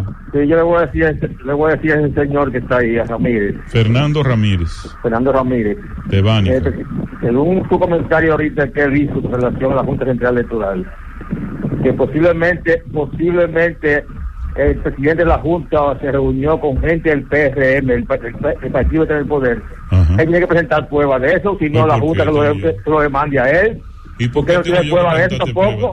Solo que uno habla por la radio, por la radio, redes ¿Y quién sociales. eres tú para yo presentarte pruebas? Gracias por su aporte. Gobierno de la tarde, ¿desde dónde? Tú tienes oficio, eh. desde, desde Mendoza. Sí, Fíjese, adelante. Ejemplo, yo quería decirle al señor Fernando Ay, que padre. pagaba 1.500 pesos de luz, ahora está pagando Pero por lo él no menos sabe Diez mil. ese. Eh, mire, 8 mil y 6 mil. Eh, no es de Pero un ejemplo, un mango de cuesta en el mercado ahora mismo de Lomina 50 pesos. Oye esa vaina. La libra de ají morrón está Déjalo hoy a hablar. 25 pero y un acá. plátano 30 Déjalo hablar. de los regulares. ¿Usted me entiende? Que te veo Quiere decir que está más o menos equilibrado, con Equilibrado. ciertas cosas, pero lo de la luz no, lo, lo- de la luz es abusivo. Oh, Dios. Vaya a Protecon y a Proconsumidor. A- a Vamos, perder a- hay que hacer valer la voz. Gobierno de la tarde, ¿desde Sí, dónde? buena, Esteban del distrito. Sí, por A favor. decirle al amigo Fernández que por más que patale, brinquen y salte, esa pela de las elecciones No, que viene va a no ser saben decir peor eso, aporta algo. dieron Con un 55 a un Oye, eso. Lo que yo te dije en Vámonos mi con las últimas dos más porque parece que el, el- Madre hoy las mía. llamadas y todos los mensajes Deja a la gente que se exprese. Adelante, ¿desde dónde? Pensilvania, Juan Lorenzo. Sí. Dale, Juan. Bueno, lo único que yo tengo para decir es Mm. que el señor Danilo Medina destruyó, aparte de que destruyó su partido, porque ustedes lo que deberían es pelear, yo estoy de acuerdo que usted dijo que ellos son traidores, que el señor es un traidor, porque cómo va a ser que Danilo Medina traicionó, desbarató el PLD y ahí anda hablando, creyendo como que fue él que ha sido el mejor presidente de la República Dominicana. ¿Y de qué partido tú El eres? PLD lo destruyó Danilo Medina. Gracias por su aporte y vámonos con esta eh, No, local. Adelante, buenas tardes. Dios. Buenas tardes, Vicente Sí. De los Alcarrizos. Adelante, Carrizos. Dale, Carrizo. Los Alcarrizos. Te voy a decir algo. Yo no entiendo por qué es que la defiende tanto a este gobierno.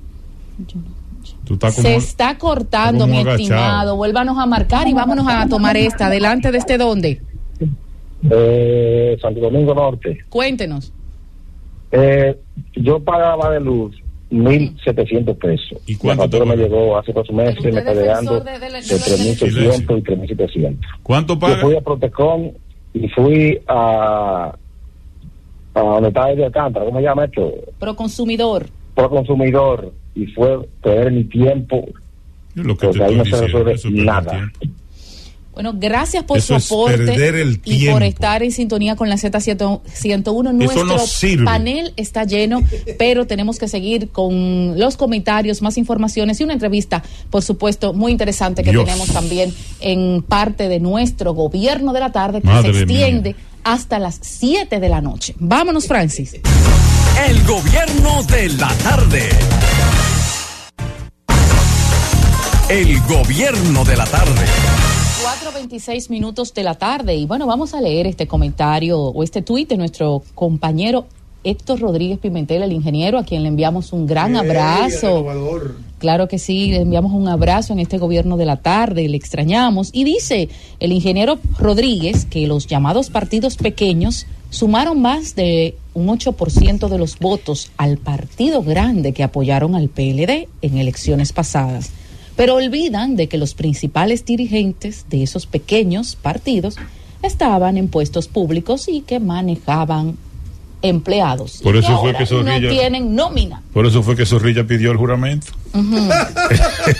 No, estamos muy confiados en Zorrilla. Para poder cumplir. Juraméntelo aquí, dígamelo aquí en público. Para poder cumplir. No, eso no- e- ese gobierno no está haciendo. Por eso una amiga lo describió como el zorro de zorro, zorrillo. Es que, que póngame ahora para garantizarle voto. que sin nómina no hay voto. esa, esa gente estaba ahí así como, espérate, Eh, ¿qué es lo que no. tú no vas a garantizar? No, sin nómina no hay voto. 4.27 minutos y vamos a darle las buenas tardes al profesor Fausto Montes de Oca. Muy buenas tardes, Isis Álvarez. Buenas tardes a Juan. Buenas tardes a Fernando. Buenas tardes a Karina, Josema, Francis. Buenas tardes, país que nos escucha a través de esta potente emisora Z101. La Z101 es parte del pueblo dominicano, ¿eh? Donde quiera que uno se mueve, le hablan de la Z, no importa. En la geografía, en que uno se mueva. Ahora el donde lugar, tú- usted va a en- Mánica y la Z, va con Tanza la en Z. Estados Unidos ahora, mucha gente me La decía. Z, la Z es como hablar de la UAS y hablar de instituciones así simbólicas del país, eh, que la gente las reconoce, más allá de si hay otras universidades o si hay otras emisoras. Señores, eh, ustedes saben que nosotros siempre, como país, siempre tenemos que es- estar agradecidos con los dominicanos que por muchas razones, pero principalmente las razones económicas, porque todo el que sale por, de su país lo mueve básicamente ser un migrante económico. Esa diáspora dominicana que ha salido a muchos lugares del mundo, nosotros tenemos dominicanos, do- hasta en Israel hay dominicanos, porque los países pobres como el nuestro son exportadores netos de personas hacia otras hacia otros lugares. Pero hacia esa diáspora que ha salido principalmente la, la que se concentra en, en España y en Estados Unidos este pueblo tiene una deuda siempre con esa, esos dominicanos. Porque esos dominicanos eh, en cierto modo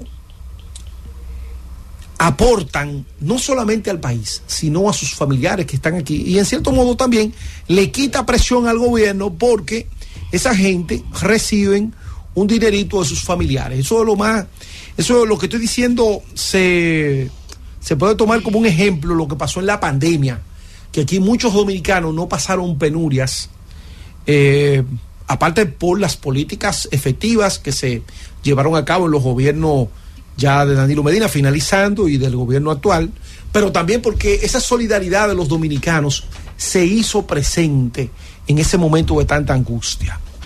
A veces nosotros eh, erróneamente hablamos que Juan, Juan Rodríguez, el primer dominicano que fue a Estados Unidos, y resulta que en el 1600 todavía no éramos República Dominicana, éramos parte del imperio español. Por lo tanto, que ese ciudadano que llegó a Estados Unidos puede ser que eh, la República Dominicana ya estaba, vamos a decir, en términos embrionarios, pero no podemos decir que era propiamente dominicano. Podríamos decir que era un criollo, porque ya los negros habían llegado a la isla producto de la del tema de la industria azucarera. Y recordemos que a mediados del 1600 ya los españoles eh, habían salido en masa hacia México por el tema de la fiebre del oro, que allí se, se encontraba ya el oro, porque el oro que había aquí en el país ya se había agotado, porque era un oro que se tomaba de los ríos. Pero en México entonces hubo una explosión y todos esos españoles salieron hacia México y solamente se concentraba una pequeña porción de españoles aquí en la parte de lo que hoy es Santo Domingo, Ciudad Nueva, Ciudad Colonial, por ahí se quedaron unos pocos y en la villa de, de San Carlos también otro poquito por el país estaba como quien dice despoblado. Bueno, entonces, eh, dicho esto, los dominicanos que han salido, hay que decir también, que esa gran explosión de salida de dominicano hacia el exterior se dio en los años de 1960. Ahí fue que el dominicano comenzó a salir del país. Luego en el 70, y, y tenemos que decir que una, uno de los países que recibió mayor cantidad de dominicanos fue Venezuela. En los 70 llegaba un familiar de uno de Venezuela y era como si llegara de Nueva York. Todo el mundo esperaba algo que le trajeran de Venezuela. Recuerden que Venezuela tenía el boom petrolero entonces la economía de Venezuela estaba muy bien y los dominicanos que trabajaban en Venezuela estaban muy bien también. O sea que siempre tenemos que tener esa gratitud de ese dominicano que sale, trabaja, progresa, comparte parte de su riqueza con sus familiares acá y viene y hace inversiones a este país. Pero yo siento que eh, al dominicano en el exterior siempre todavía estamos en deuda con él. Hay un proyecto de ley que circula en la Cámara de Diputados. Creo que el senador Franklin Rodríguez, creo que de la autoría del senador Franklin Rodríguez, senador por San Cristóbal, que es, es, un proyecto de ley que crea las condiciones para que el dominicano en el exterior sea liberado de impuestos cuando entra en Navidad. O sea, por ley, que se haga por ley, no por una gracia del Estado, sino por ley. Y yo creo que, aunque se acusa, o sea, el, el comercio formal acusa, acusa este tipo de, de ley como una ley, vamos a decir, que va a crear el comercio ilícito. Pero yo pienso que no hay por qué tener temor por esto, porque eh, ahí tenemos el tema del negocio de- del, del, del comercio Electrónico. electrónico y 200 dólares, no se puede comprar más de 200 dólares y las empresas, eh, las- el comercio ha seguido normal, porque en definitiva son cosas muy pequeñas y nadie puede estar, vamos a decir, eh, con una cantidad tan exigua, vivir y que comprar para negocio. Entonces, no es verdad que van a traer un furgón, son, son pequeñas cositas que yo pienso que se ha establecido aquí en, en- tanto en invierno como verano, pero como en el país no tenemos ni invierno ni verano, sino que el país solamente tiene una sola estación, yo creo que como modo simbólico, eh, sugiero esto a los legisladores, al, presidente de la Cámara de Diputados, porque ahora se está discutiendo en Cámara de Diputados, parece ser que ya se va a aprobar, porque si sale del Senado, se discute en Cámara de Diputados y luego pasa al presidente de la República para que la, la, la, vote, la vete o, o la, la- o sea, la, la ponga en funcionamiento o la derogue. Bien, entonces, ¿qué yo pienso? Yo pienso que esas facilidades por ley deberían de tomar cuatro fechas que son simbólicas para los dominicanos. La primera fecha debería de ser eh, en diciembre, que viene esa gran cantidad de dominicanos eh, a visitar su país, eh, llegó Juanita y todo, ¿verdad? Como es el lechoncito. Y aquí nos encontramos todos como familia, como hermanos que somos, todos los dominicanos sin importar la clase social. La segunda fecha que yo entiendo que debe de aplicarse este tipo de gracia es el Día de las Madres. No, perdón, me- me- me- perdón. El 27 de febrero, que es el Día de la Patria. El 27 de febrero, todo dominicano que llegue en esa fecha, se le, entonces se le concede esa gracia. El tercer, la tercera fecha que yo propondría para que este tipo de política se aplique sería el Día de las Madres y así todas las madres dominicanas puedan recibir algún tipo de presente de sus familiares sin tener que pagar impuestos. Lógicamente, si usted quiere, agarra la totalidad de lo que se va a exonerar o coloca algunos porcentajes para que entonces pueda entonces el Estado no perder parte de sus ingresos fiscales, que en definitiva son ingresos que se necesitan para sufragar la educación, la salud, la seguridad. Entonces, esa sería la, la tercera fecha, el Día de la Madre. Y por último, el 17 de agosto, el Día de la Restauración, el día importante para los dominicanos porque es el día de que la independencia nacional se, se pone robusta, se pone pantalones largos y fue defendida nuevamente la patria proclamada en el 1844. Entonces, yo pienso que el dominicano de la diáspora para poder sentir que es tomado en cuenta, no con diputaciones de ultramar, porque en definitiva eso mucho que poco le significa al dominicano que está trabajando en una zona franca, que está trabajando bajo temperaturas, eh, vamos a decir, bajo cero. Eso poco mucho le puede importar que un diputado, que se le otorgue un diputado para su demarcación en el, en el exterior. Lo, lo que sí le va a gustar a ese dominicano es que él viene en diciembre y trae un regalito libre de impuestos, que si él viene el día de la independencia nacional, 27 de febrero, puede tener un regalito libre de impuestos, que si él viene el día de las madres a compartir con sus tías, con su madre, con su esposa, también libre de impuestos, y el día 16 de agosto, que si él viene a celebrar ese gran día heroico de todos los dominicanos, entonces también pueda tener algún tipo de, de facilidad, porque en definitiva, esos dominicanos que aportan tanto, con sus remesas, que son tan importantes esas remesas. Miren, señores, las remesas son tan importantes porque eso es lo que genera la estabilidad del país. Porque este país no genera dólares. ¿Dónde este país genera dólares? Este país no tiene petróleo. No tiene grandes actividades que le permitan tener un colchón de una moneda fuerte para poder mantener la estabilidad económica de este país. Porque todo lo que los dominicanos consumen está dolarizado. Si usted tiene, va a comprar este lapicero, tiene que mandar a buscarlo a China con divisa fuerte, con dólares. ¿Por qué? Porque nosotros no tenemos el modelo de sustitución de importación que estuvo rigiendo la economía en los años 80. Entonces, todo lo que nosotros compramos aquí, o tenemos que usar los dominicanos, si no es producto propiamente dicho, tenemos que comprar los insumos. Entonces, ese dominicano que manda su dinerito para, la, para, para sus familiares, lo manda en dólares. Y eso al final termina fortaleciendo la economía, la macro y la microeconomía de nuestro país. Entonces, con algo hay que redituarle a los dominicanos de la diáspora ese esfuerzo que hacen denodado siempre, que algunos llaman esto la economía de la solidaridad, la economía del amor. Esa economía de la solidaridad y la economía del amor, que se llama remesa, tenemos entonces como país que tributarle a ellos algún tipo de reconocimiento. ¿Y qué mejor reconocimiento que permitirle entrar con algún regalito en diciembre sin pagar impuestos? Algún regalito el 27 de febrero, el Día de la Madre y el Día de la Restauración de la República. Yo pienso que es una medida que viene, en cierto modo, a actuar como una especie de reconocimiento, no tirando discursos y cuando los políticos van a Nueva York y ustedes, los dominicanos, no, no, no, no. Vamos a hacerlo ahora. Vamos a reconocerle eso porque en definitiva nadie va a gastar un vuelo aéreo ni va a venir a un país y que para buscar unas facilidades. El que va a venir en diciembre porque ya tenía planeado venir en diciembre, el que va a venir en febrero era porque tenía planeado venir en diciembre, el que va en febrero, el que quería venir el día de la madre porque lo tenía planificado y así sucesivamente. En definitiva, es una medida que tiende a impactar directamente en ese dominicano que está haciendo un gran esfuerzo allá para quitarle presión al gobierno, porque cuando una familia dominicana recibe una remesa de un familiar que vive en Estados Unidos, en cierto modo le quita presión al gobierno, porque ya eso es un familiar que no va a estar demandando por un empleo, un familiar que no va a estar demandando por una ayuda, porque desde allá le están dando su tipo de ayuda y con ese tipo de ayuda él puede poner un negocito, poner, comprarse un carro, comprarse un motor para buscarse su comida en el día a día, de manera que esos dominicanos que están en el exterior también contribuyen con la estabilidad y la paz social en la República Dominicana. Entonces, esa medida que se está tomando a nivel del, del Congreso, yo lo único que he planteado es que se coloque, se difiera por cuatro fechas en el año que permita que en esas cuatro fechas cualquier dominicano que entre pueda recibir ese tipo de exoneración. Francis. El gobierno de la tarde. El gobierno de la tarde. 4.44 minutos de la tarde y estábamos esperando reconfirmar una información eh, que sucederá esta noche, Juan Reyes.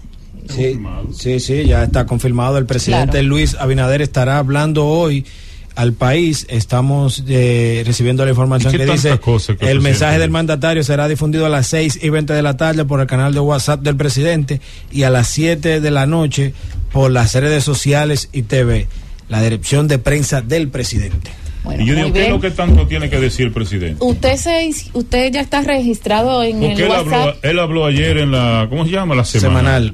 Cada vez que él ve un periodista comienza a hablar. Mm, Ah, pero como quieres malo, si no habla, Pero si ¿qué se tanto es que tiene que decir? Porque yo estoy curioso, ¿eh? yo no estoy diciendo Bueno, que es pero malo. vamos yo, a esperar yo esta estoy noche. preguntando qué tan importante lo que va a decir hoy. Vamos a invadir Haití, por ejemplo, para, arreglar esta vaina. Ujú. ¿Va a decir eso?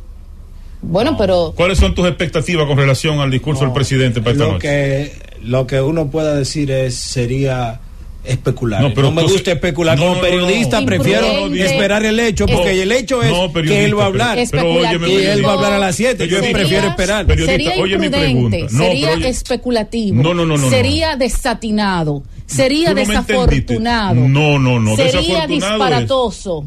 No, óigame, señores. Yo hablo de las expectativas de ustedes en torno a lo que dirá el presidente. Yo no estoy diciendo que si ustedes saben lo que va a decir. Sus expectativas, tú te creas expectativas en, en cuanto, qué sé yo, a cualquier cosa. O sea, las expectativas de Juan Reyes con relación a la locución del presidente para esta Yo noche. prefiero esperar y escuchar. Ninguna expectativa entonces. Fausto, ¿cuáles son tus expectativas en torno a la locución del presidente anunciada para esta noche? Bueno, realmente yo particularmente no le veo contexto a ese tipo de, de alocución, porque como, como que no veo un tema, digo, digo yo, no sé. no Habría sé que ver si es político. O sea, no veo, debajo de la manga. no, al menos, al menos que él, al menos que él haya convocado Ah, algo- esa rueda de prensa para anunciar, No, no, para una una re- respuesta a una los rueda siete de pecados prensa. capitales de Lionel. No, sé. No, no es una rueda No, de no, porque prensa. no es político, porque si presidencia ha hecho el anuncio, se trata no, de la algo. dirección de prensa del presidente lo hizo. No sé si. ¿Y y si cuáles son tus expectativas en torno a la Yo, locución yo del presidente prefiero esta noche? esperar porque Yo eh, realmente no cada vez que el presidente, cada vez que un presidente de un país habla es importante. Ah, pues Habrá no, que claro, esperar es que muy diga. importante, sí, claro, que hay que Lo esperar que aquí especulamos es que, Ajá. por ejemplo, si tú si tuviese el tema del canal o el- la situación con Haití, dice, va a hablar de Haití, va a hablar del canal. Pero ahora mismo Va a hablar de los precios altos de los productos ahora de mismo primera como que no necesidad. veo un tema Bueno, como que seguridad mueva. ciudadana es importante. Pero él habló ayer de eso. de seguridad ciudadana. ¿Y si cuáles son sus propósito- Yo particularmente no veo un tema en el cual él se refiera. No lo ¿Y si veo. Pero quizás esa puede ser la sorpresa. Bueno, Bueno, también. Quizás esa seguridad puede ser la ciudadana, em, Siempre que habla un presidente es importante. Yo no dije que no era importante. Yo estoy hablando de las expectativas. Ya tú ves, tú estás entrando en eso. Y si las expectativas tuyas de con la relación. seguridad ciudadana. La seguridad ciudadana. El presidente tiene también un grupo de WhatsApp eh, donde ha invitado Un a la grupo, no, un población, canal. un canal, un chat, ¿verdad? Un canal. Donde ha invitado. A propósito, yo me ¿Usted suscribí ese- a usted ese canal y no aparezco. Claro que no, pues tú eres opositor. No, Yo no, me no, no, ese no, canal y no aparezco. Pero yo fui de lo primero que me El mensaje te va, te va a llegar rápido. Pero un agitador, eso es el problema. No, porque me inscribí en ese canal y no aparezco. Para agitar. Pero ya. ¿cómo así? Porque yo quería tener cercanía con el presidente. Coño, este Usted canal. está en bueno. el canal, Juan. No, no. ¿Y usted. Fernando? No, Juan tiene un Sigo las redes sociales. Ah, pero éntrame ahí, éntrame, Fausto, por favor. No, yo no sé porque fue que apareció en un periódico. El presidente deja inaugurado su canal de Por WhatsApp. eso, pero. eh, Pero es que yo me inscribí desde ese link que apareció en el periódico. Ah. Y yo creí que ya tenía ese, iba a tener ese privilegio de recibir la información del Doña, ¿qué usted espera que de manera directa. esta noche? Usted. Nada. No bueno, pues yo me voy a, eh, Dice que no va a a- voy a acceder al, al chat Que no eh, va a decir nada. Para ver si puedo Yo también te iba a preguntar, y si, es posible, Sí, abrir los teléfonos para que la gente No, diga una magnífica idea. qué espera que, espera diga el presidente de la República en su alocución esta noche. Muy al buena país. idea, muy es buena. muy buena idea, ¿Te muy buen aporte, estimado Vamos a ver qué dice la gente, vamos a ver. Vamos a ver qué es lo que la gente espera Mira, que diga el presidente. Yo Sí, sí, quiero, está buena, está buena esa. antes de eso, eh, sí, también agregar, eh, Ajá. bueno, el panel ya, ya, ya- mire, pero usted es terrible, ¿Yo? me ¿Y toca mi comentario. Ay, perdón. No, pero el panel está lleno. Vamos a darle ese, ese importante chance a la gente. Agregar, como ya lo ha mencionado Fausto, eh, y lo habló eh, con tanta eh, profundidad y con tanto detalle. Ciertamente, cuando vi esta mañana el anuncio, o más bien al mediodía, fue que vi el anuncio de la cantidad de remesas que en este año, hasta octubre, ¿verdad?, ha recibido eh, República Dominicana 8.400 millones de dólares. Uy, Se mí dice muy Ni un fácil. chile me ha tocado a mí de eso. Se dice muy fácil, eh, muy cómodo. De verdad, hoy estuve en una justamente y por eso cuando vi eh, el estaba cambiando, estaba algo. cambiando de ahí. tiempos atrás, pero debo sea, que decir tú tienes para acumular. eh, debo decir que Oh. es tan eh, alentador cuando una ve a las personas haciendo su filita en una agencia de cambio, en una remesadora. Y la gente, señor, sale de ahí eh, muy contento cuando te dicen, eh, eh, mire, ¿quién le envía? Fulano de tal, fulano de tal. Ajá. Y la gente recibe su dinero. Desea cambiarlo, claro. La gente lo cambia. Esa divisa aquí se convierten en pesos. ¿Y qué hace la gente? La gente compra. La gente puede tener un, un mayor poder, eh, una mayor fluidez, una mayor Gracias dinámica económica. que contamos Qué con esa gente bueno, qué bueno. Cuando usted tiene un familiar, eh, un pariente, una persona que puede apoyar su economía, la economía particular, de- la de su familia, con ese aporte de un trabajo que se hace muy fuerte allá, se trabaja muy duro. Estados Unidos, Europa y otros países, en las islas, que también hay muchos dominicanos fajados, señores, entregando su juventud, su vida, sus sueños, para poder aquí apoyar a sus familias, a tener una mejor economía, a que quizás con ese dinerito usted puede tener una mayor salud, una mejor educación, usted puede comprar incluso sus ropas, usted puede tener hasta eh, esparcimiento, ocio, usted puede pagar una casa, puede defenderse. Y ciertamente que esa economía, como dice Fausto, solidaria, esa economía de remesas, de envíos, está alcanzando en nuestro país para este año casi los 10 mil millones de dólares. Se dice muy fácil. Se dice así, ah, no, 8 mil millones de dólares. No, hay que mandar pesito a peso. Hay que ver cómo los dominicanos allá se desprenden de mil dólares, 500, dos mil, mil quinientos dólares todos los meses para enviarlo aquí a, nuestro país. Es uno de los países que mayor recibe remesas. Cuando vimos, estuve viendo estadísticas de Argentina, de Colombia, y no llegan eh, este año no han llegado a la cantidad que nosotros llegamos, ese valor que debemos de entregarle a esos dominicanos que tienen ese corazón aquí, que quieren que sus familias estén bien, que quieren que ciertamente, como ellos comen allí, que tienen calidad de vida para comer, calidad de vida para, para ciertas condiciones que aquí aún, aún usted trabajando no la tienen, eh, ciertamente a esos dominicanos hay que tenerles siempre muy en alto y muy presente. Concluyo aquí eh, pues diciendo que, que sí, que ese proyecto a desarrollarse, eh, ese proyecto convertido en ley no solamente debe ser para días específicos, sino para todo el año, que se les sirvan mayores ventajas a esos dominicanos, a los hermanos, a la diáspora que está en otras latitudes, dejándolo todo, dejando el corazón que hay que decirlo cuando se sale de este país, eh, ciertamente. Yo no he visto un compatriota, un, un ciudadano, ciudadana que salga de su país y se quede una parte, la otra mitad del alma, la deje en un país como son los dominicanos. Vámonos de inmediato con las llamadas. El panel está full. ¿Cuál es el tema que usted ha traído, Fernando? No, yo te sugerí que si era posible No, que la, no, usted que la tiene todo el gente... derecho, como lo tenemos todos aquí. Gracias que la gente eh, opinara sobre lo que ellos entienden, quieren, qué quiere la gente que trate el presidente. El presidente yo sé que tiene ya todo programado, pero yo sé también que la población, y esto no es para los interactivos pagados, es para la gente. Ya Ah, no que, lo- que sería especular, sería que no, no, ¿qué quiere la gente oír El del panel presidente? está lleno. ¿Qué usted que- quiere que diga el presidente hoy? Vámonos con este tema que nos ha traído Fernando y los compañeros. ¿Desde dónde? La caleta, Juan. La verdad es que a ese señor Ramírez se le, se le nota el odio que tiene contra el presidente de la República. Porque Ay, pero ese no es el de- tema. hablar de él Yo y no que va a hablar el presidente hoy y seguía está protestando. ¿Qué vaina que te pasa a ti con el presidente, papá? Yo no odio a Déjate- nadie. Yo, pero aproveche. Adelante, ¿desde dónde? Todo interactivo pagado. Mire, vamos a dejar que esos oyentes Oh. se Al- al- manifiesten. Alberto, Santo Domingo Este. Yo quiero que el presidente anuncie de una vez por todas, no es que esté el dinero que van a arreglar toda la calle de Santo Domingo Este, principalmente en el sector de Olene, que tenemos tres años que empezaron esa calle y no han terminado. Es de eso que yo quiero que se hable, que ese municipio está como huérfano. Es inteligente. Gracias por esa llamada. Adelante, buenas tardes. Saludos, buenas tardes. ¿Desde dónde? Oye, no, eh, desde Estados Unidos, Giovanni, no hay una forma de evaluar a lo que comentan ahí. Porque yo creo que debemos poner un teléfono para que la gente com- evalúe a los comentaristas. Porque Fernando, Pero olvídate de mí y aproveche el escenario, porque ahí que ustedes lo dañan, no lo corte, Isi. Aprovecha el escenario que te están dando para que tú le digas a tu presidente qué tú quieres que diga el presidente hoy. Aprovecha, dilo. Se Cobarde. fue el oyente. Cobarde. Vámonos con esta desde donde adelante. Sí, desde Nueva York. La expectativa es que el presidente anuncie que van a atracar más PLD que ladrones de donde salieron. Esa es mi expectativa. Gracias por su aporte. Adelante desde donde. Es un hombre inteligente. Sí, no, buenas tardes. Le habla Wander de, de Viajama de Aso. Asua. ¿Cuánto le pagan a ICI para que defienda tanto el gobierno de por Dios? Pero Pero ustedes, aprovecha. pero ustedes, oigan, ustedes ¿Qué son tú testigos. que hable el presidente hoy, Guardia? Mire, ustedes son testigos.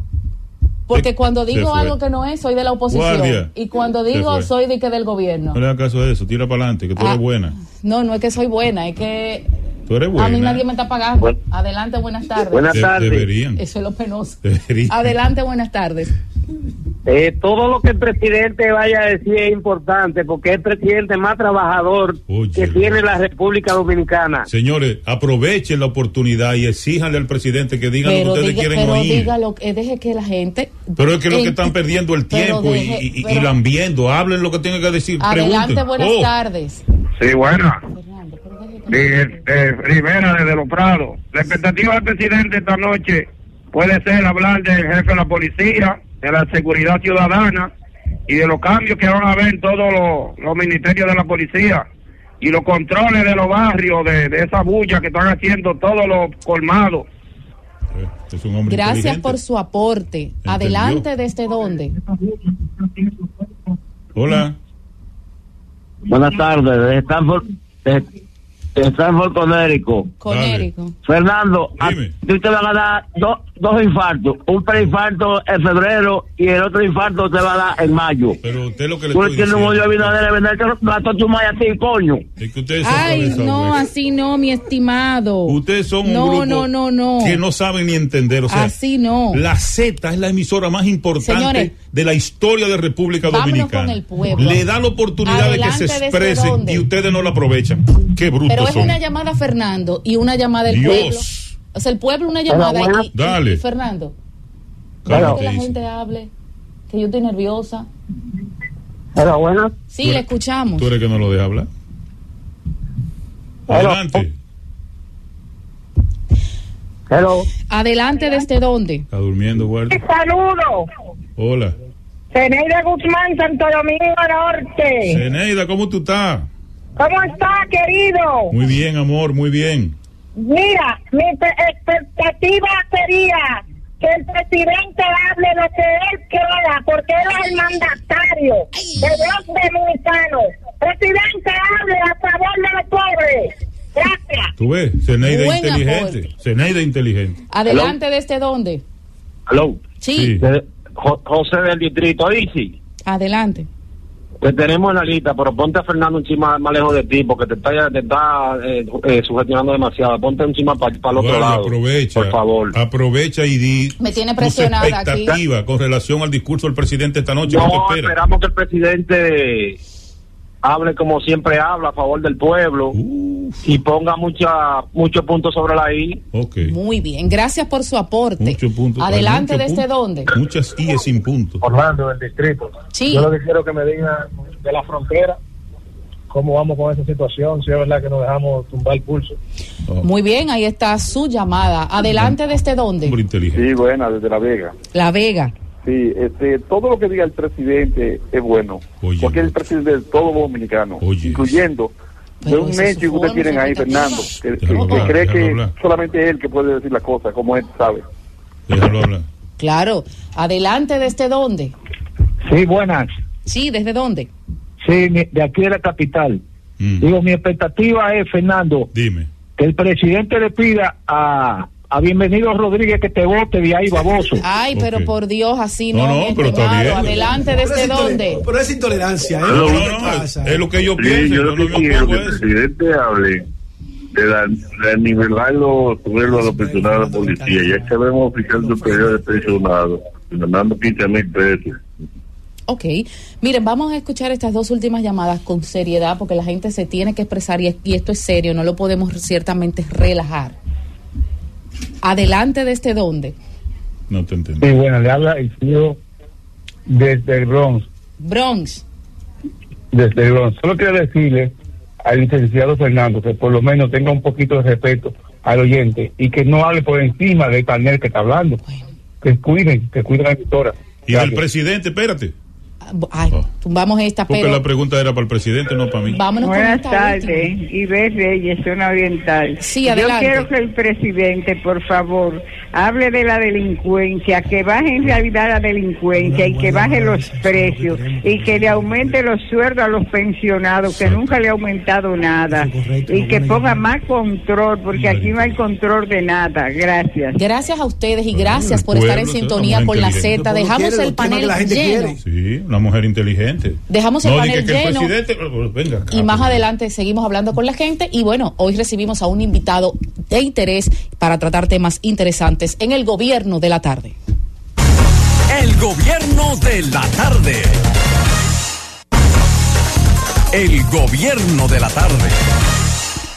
Las 5 o 6 minutos de la tarde en este su gobierno de la tarde y como ya habíamos eh, conversado, hoy nos acompaña eh, pues un invitado de interés y vamos a conversar, sabemos que de un tema que a la gente le atañe y sobre todo cuando recientemente se aprobara la ley 6023 y la gente decía, ¿y con qué se come esto? ¿Con qué realmente? ¿Para qué?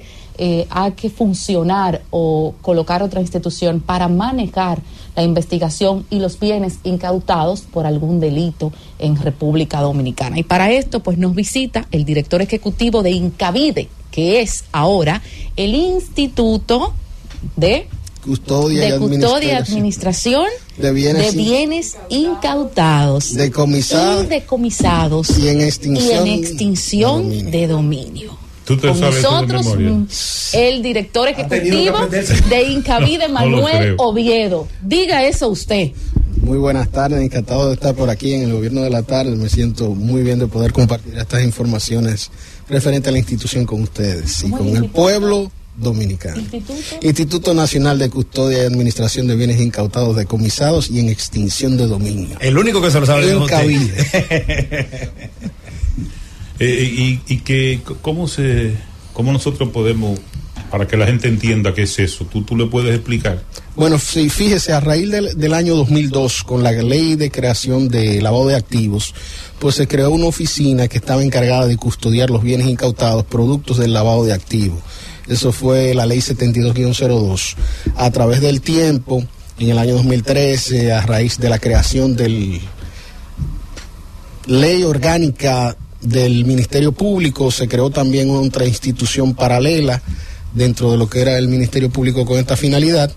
Y entonces, en el año 2020, a raíz de la asunción del presidente Luis Abinader y producto de lo que es las reformas institucionales que se han llevado a cabo, pues se decidió crear una ley de administración de bienes que no existía en República Dominicana como una ley marco para todo lo que tiene que ver con bienes incautados, producto de delitos, crímenes y por supuesto ahora la nueva figura de la ley de extinción de dominio que en el año 2022 fue aprobada y que entró en vigencia en julio de este año.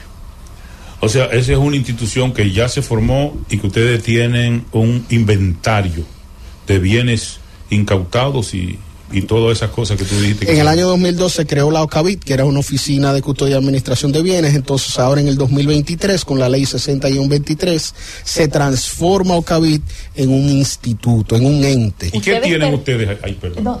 Ellos, ustedes ahí mismo, que eso dice Fernando, pertenecían a Procuraduría como oficina. No, señora. Nosotros estábamos como un órgano del Estado Dominicano, de acuerdo a la ley de función pública y orgánica de la administración pública, estábamos adscritos al Ministerio Administrativo de la Presidencia. La diferencia que hay ahora, por ejemplo, porque Sí. los bienes incautados, eh, lo que yo veo es que se llevaban la gente presa, cumplían condena ya y cuando venían le entregaban todo. Le, miren todas sus cosas aquí que se las guardamos.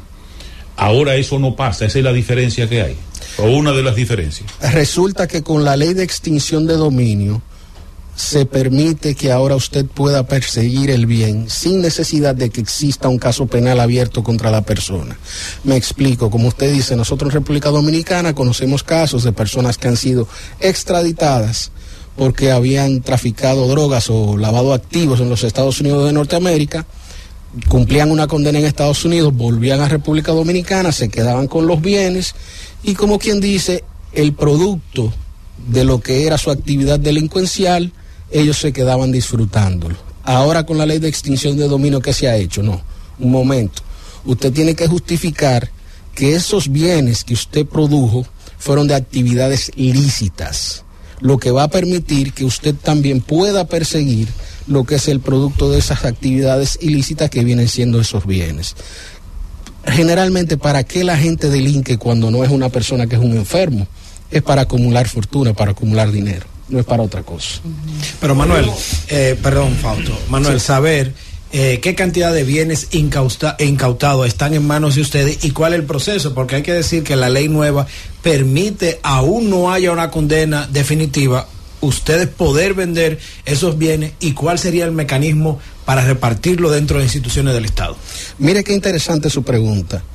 Ahora en los medios de comunicación se había diseminado de que nosotros podíamos como institución vender bienes antes de que exista una condena. Pero ¿qué tipos de bienes permite la ley que se puedan vender? Se hablan de bienes que son semovientes, es decir, animales. Se, se habla de bienes que pueden ser perecederos, como pueden ser alimentos, como pueden ser frutos. Se hablan de bienes que pueden perder valor por el paso del tiempo. Y usted me dirá, bueno, pero quizás yo podría tener un bien que puede ser un vehículo, que sea un auto de colección, que perteneció a X persona y tiene un valor sentimental e histórico. Bueno, ese tipo de bien, pues con el imputado usted dirá, se llega a una negociación y no se vende. Sin embargo, hay otro bien que puede ser de uso común, que puede ser reemplazable, que puede ser un carro del 2023, pero en un proceso penal que se puede llevar cuatro, cinco, seis años ese carro en el 2027 no va a tener el mismo valor que tiene hoy en el 2023. Entonces, ¿qué permite la ley? Como es un bien despreciable que cada año pierde un 20% más o menos de su valor un vehículo de motor, se dice, ¿usted imputado está de acuerdo en que nosotros los vendamos ahora? Sí. Bueno, el producto de esa venta, esa suma de dinero se coloca en una cuenta del banco comercial, ya sea del Estado u otro banco, los intereses que gane esa cuenta se quedan a favor de esa persona. Cuando llegue ya el final del proceso, si la persona se descarga, se le devuelve el dinero con sus intereses y si se ordena el decomiso o la extinción de dominio, entonces pasa la propiedad al Estado dominicano. Ahora, ese producto que usted me decía, bueno, ya entonces el Estado lo decomisan o declaran el dominio extinto. ¿Dónde va ese dinero? Bueno, se crea mediante esta ley un fondo que se llama el FEBIDE, el FEBIDE. Es un fondo especial de bienes extinguidos y decomisados. ¿Qué se hace con ese fondo? Lo que no se hacía en el pasado, cuando no existía ley de administración. ¿Y cuál era? Bueno, un condominio que ese inmueble tenía deuda por mantenimiento, no se le pagaba esa deuda por mantenimiento y eso quedaba en una nebulosa y entonces comenzaban unos procesos y unos problemas de cobro. Hoy el fondo dice no, si se extingue o se decomisa ese bien, ese dinero lo primero es que hay que pagarle al condominio. Lo segundo, a las víctimas. Es decir, si una población vulnerable es la que recibe el tipo de crimen, de daño por el crimen o el delito, esas víctimas deben ser reparadas. Un ejemplo, que pueda haber trata de personas. Esas personas que han sido víctimas de eso, pues podrían recibir una cantidad de dinero para poder entonces... dentro del derecho económico. Externalidades. Sí, entonces por ejemplo vemos también que si usted se va a los también lo que eran los derechos de los terceros, que eran aquellos que tenían créditos privilegiados anteriormente, cuando se declaraba la extinción del dominio, aunque en materia de derechos se habla que el, crédito persigue en materia de inmuebles el bien, sin embargo, cuando se extinguía, entonces se quedaba en una especie de limbo jurídico y se iba siempre a una especie de litis si el crédito era válido o no, porque el deudor era una persona anterior y etcétera. Hoy, hoy en día te dice la ley, no, tú primero extingue el crédito que está sobre el bien y después va. Y entonces un mínimo un mínimo, puede ser más, puede ser menos, de un 10% se le da a la institución y lo otro el Estado Dominicano puede utilizarlo. ¿Para qué? Para construir, si entiende, hospitales, carreteras, escuelas, para programas de prevención de drogas, para programas de alfabetización. Los programas que el Estado entienda y el gobierno ejecutivo que en ese momento puedan utilizarse los fondos de manera más efectiva. No cabe duda, buenas tardes. Eh, Fausto, hay, ¿cuántos bienes hay incautados? Y perdón, porque eso quedó dentro de la pregunta. Bienes, ¿Cuántos bienes tiene esa institución que han sido incautados y están retenidos? Para saber, porque eso quiere decir que bajo la custodia de esta institución son muchos los bienes. Eh, bienes decomisados en la actualidad que son propiedad del Estado, existen más de 300 inmuebles, inmuebles. Y vehículos de motor, existen más de 500 vehículos de motor que son propiedad del Estado Dominicano que han sido decomisados. Incautados, que todavía no tienen sentencia. hay miles. Fausto está ahí eh, pendiente. Profesor. Ahora, fíjese, don Fernando, la ley manda a que en un plazo de seis meses, mínimo dos veces al año, tengan que hacerse subastas obligatorias con esos bienes. En los próximos seis meses, quiere decir que para febrero de este año, de perdón, del año 2024 mínimo, nosotros tenemos que hacer en febrero, no, perdón, estamos hablando de abril del año que viene, obligatoriamente la primera subasta de los bienes decomisados incautados. Podemos hacerlo antes. Ya no se entregan a las instituciones como antes, a la policía, a un teniente fulano, capitán, al amante del general. Fíjese algo, qué bueno que usted toque ese tema, que eso se pasa pues la ley. Normal. Esta ley sanciona con penas de dos a cinco años las personas que utilicen para su aprovechamiento bienes incautados o decomisados en su favor. Mm. Esta ley solamente autoriza que el consejo que se crea de cinco miembros sea el que pueda un bien poderlo imputar, o sea, prestar a una institución pública, instituciones, no personas físicas. Conversamos con el director ejecutivo de la Oficina de Custodia y Administración de Bienes Incautados y Decomisados y en extinción de dominio, Manuel Rafael Oviedo. Manuel Oviedo, estamos en la página de Sí. Eh, vemos eh, que usted maneja muy bien eh, porque es especialista en arbitraje internacional y derecho comercial. Por eso Fausto le, le hacía la pregunta. Y en ese sentido, ¿cómo se devuelven los bienes incautados. Y si esto que preguntaba Juan, ¿cuántos bienes ya han incautado? ¿Se hacen a través de las redadas que ustedes que realiza el Ministerio Público o los allanamientos? El Ministerio Público, luego que obtiene la orden que dictan los jueces de la instrucción, son quienes están encargados de hacer. Estoy confundida, pero. Son los encargados de hacer las incautaciones. Nosotros únicamente somos guardianes y administradores de los mismos.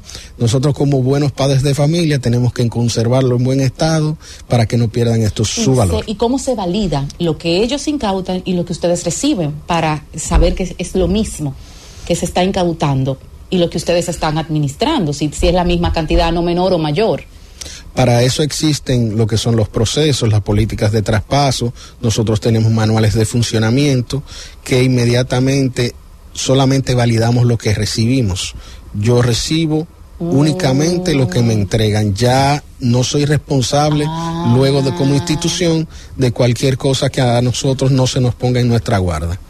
Pero generalmente, como trabajamos, se trabaja de la mano y se va a trabajar de la mano entre el Ministerio Público y nosotros, eso nosotros entendemos que va a ser un proceso diáfano, claro, transparente y lo mejor de todo, que nosotros a partir de la implementación de la ley, como estamos haciendo los cambios, ustedes como ciudadanos y cualquier persona de cualquier parte del mundo va a poder acceder y ver qué cantidad de bienes hay, qué tipo de bienes hay. Lo único que hay informaciones que no van a ser publicadas porque son información de seguridad pública, pero en sentido general usted va a poder ver que hay X cantidad de casas, solares, carros, apartamentos, etcétera. Bien, buenas tardes. Mira, eh, indiscutiblemente que esta es una ley que le da en la columna vertebral al crimen organizado. Porque, como bien decía Ali Isis, eh, se percibía que en la población, o se percibe en la población, que la persona obtiene una gran cantidad de bienes, producto de cuestiones ilícitas, y luego regresa al país, en el caso de los extraditados, regresa al país a disfrutar de esos bienes que fueron obtenidos de manera ilícita. Entonces esta ley viene a regular ese tipo de situación. Pero me, me ha llamado la atención algo que usted ha dicho, y es el tema de, o sea, esta ley podría extenderse a cualquier persona que el rumor público indique que tiene una cantidad de bienes y que no puede justificarlo. Por ejemplo, No, no, no, para nada, porque esto es una ley de administración. Nosotros no tenemos que ver nada Con con, persecución. persecución. de crimen o delito. Eso no, eso Entonces, escapa de nosotros. todo lo como que lo, como que nosotros lo- lo que somos administradores. De lo Nosotros que le lo que so- entregan. de lo que nos ¿Y dónde se entregan. guardan esas cosas? Bueno, eso se guardan en almacenes, se guardan en bóvedas, en, en warehouses, depende. ¿Tienen relojes eh, costosos ustedes? Relojes? Todavía no, todavía no nos han entregado joyas, pero hay, hay de todo. ¿Qué más? ¿Qué es lo que más? eh, y, y quiero ahí. ¿Qué es lo yo que sé más que se ha preguntado, No, pero. pa- yo de la- raíces y, y, Vehículos eh, y de lujo. vehículos. es lo que yo interpreté en la Hay locución joyas. Hay joyas. ¿Tienen pero algún yate?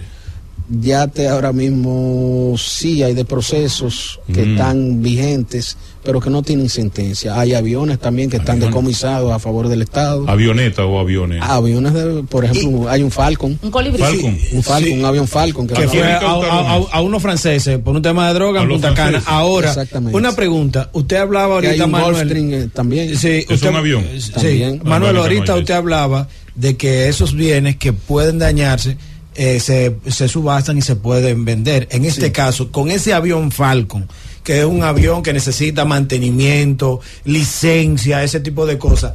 ¿Qué ustedes piensan hacer o qué van a hacer? Porque es un tema interesante. Es un avión. Por ejemplo, es, en el caso de ese avión, que ya es propiedad del Estado Dominicano, se va a hacer una evaluación técnica a ver si es aeronavegable o no, porque como usted comprenderá ya el tiempo que eso tiene Tiene ahí almacenado, ni siquiera la bitácora de vuelo pienso que debe estar ahí. ¿Cuántos años tiene? Wow, eso tiene que tener algunos siete años más o menos. No, pero ese ya pasé en un restaurancito. ¿Eso fue en, en Punta Cana o La Romana, creo? Punta Cana fue, Oh, ese Punta avión, Cana. en un caso de, de tráfico de drogas. De unos canadienses. Ustedes recuerdan unos pilotos que hubo uno Sí. que hizo un escape Sí.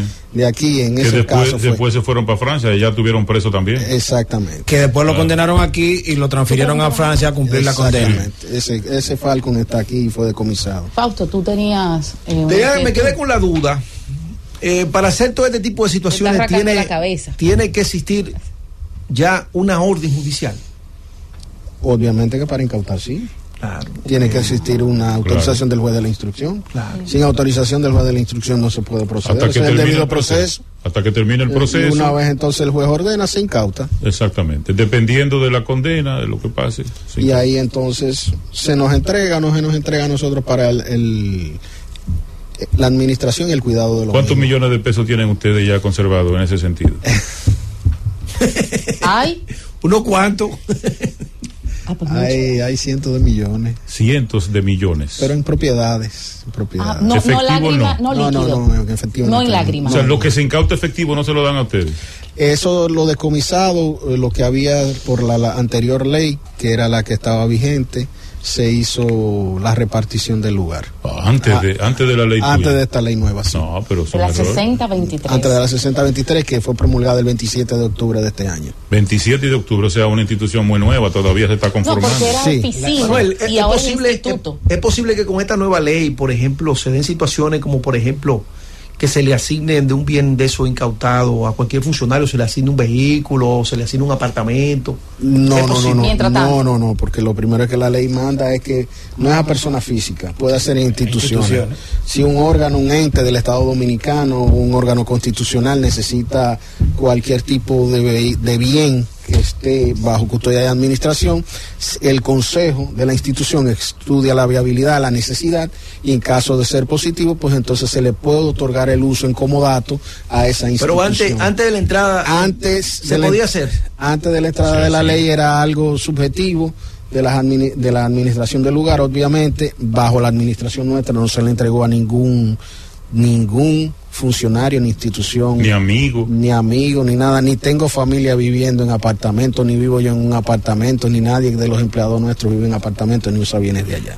Una cosa. Nosotros lo- eso lo teníamos antes de la ley totalmente prohibido por un tema de manejo ético. No, pero te lo planteo para, para marcar diferencia antes de la ley y después de la ley. O sea, antes de la ley cualquier persona podría adquirir un apartamento, qué sé yo, a, a un precio módico, etcétera.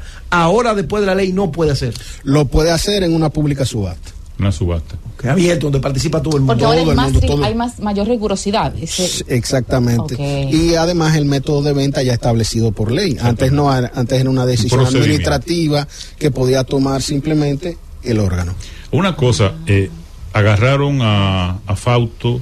No, pero a Fausto no. A Fausto no. Ponga No, mira, yo tengo ejemplo. algo. Por ejemplo, Juan y César, Pedro son los nombres de ejemplo. César Peralta cumple su condena y regresa aquí y dice, de todo lo que a mí me quitaron, la liquidación de todo eso, yo quiero saber qué pasó y yo quiero saber con qué me quedo yo y con qué se quedaría el Estado. ¿Cómo se hace ese No, proceso? es que ya Bueno, él, ya en- él, ya en- él por en la ese ley- perdió por- todo. lo, pierde por la ley de extinción de dominio. caso, si un ciudadano le declaran en extinción de dominio un bien, entonces ese ciudadano pierde cualquier derecho sobre el mismo, no tiene que reclamar nada. Es que ahora, la- Ahora cualquier ciudadano puede pedir en transparencia, en información pública por la ley de transparencia, que le puedan dar una información de qué, ¿Qué hicieron qué con hicieron con tal No. caso, tales bienes, se vendieron, sí, no. Pues yo le di, yo se lo digo, porque por ejemplo Quirino Ernesto Paulino ha dicho en varias ocasiones Sí. en los medios que él dejó muchas cosas aquí y el que hubiese Pero- querido saber dónde están La- las cosas que a él se supone que le hubiese tocado. Ahí- ahí en entran dos ese- elementos. En ese caso yo le podría decir que el Estado Dominicano firmó un acuerdo, ese ciudadano y sus abogados, con el Estado Dominicano, con la Fiscalía del Distrito Nacional, donde a él se le decomisaron una serie de bienes Y se le entregaron otros. y otros fueron dejados a algunos familiares y él sabe muy bien cuáles fueron descomisados. Pero él no está su- conforme, licenciado Vídeo. Bueno, es que Tenemos una- que irnos a la pausa. Hay una decisión de un tribunal con la autoridad de la cosa irrevocablemente juzgada. Nada que hacer. no, y también Quizá yo no estoy de acuerdo que las águilas tengan en último lugar, pero esa es la realidad. Y juegan hoy, por Yo sí cierto. estoy de acuerdo. y hay que darle palo hoy. Atención al Licey. Vámonos, Yo Francis. estoy de acuerdo. El gobierno de la tarde. El gobierno de la tarde. 5.34 minutos y en este tiempo del gobierno de la tarde nosotros conversamos con el director ejecutivo del Instituto de Custodia y Administración de Bienes Incautados y Decomisados y en Extinción de Dominio, Incavide, que lo puede deletrear y decir mejor que yo, pues su director ejecutivo, Manuel Oviedo.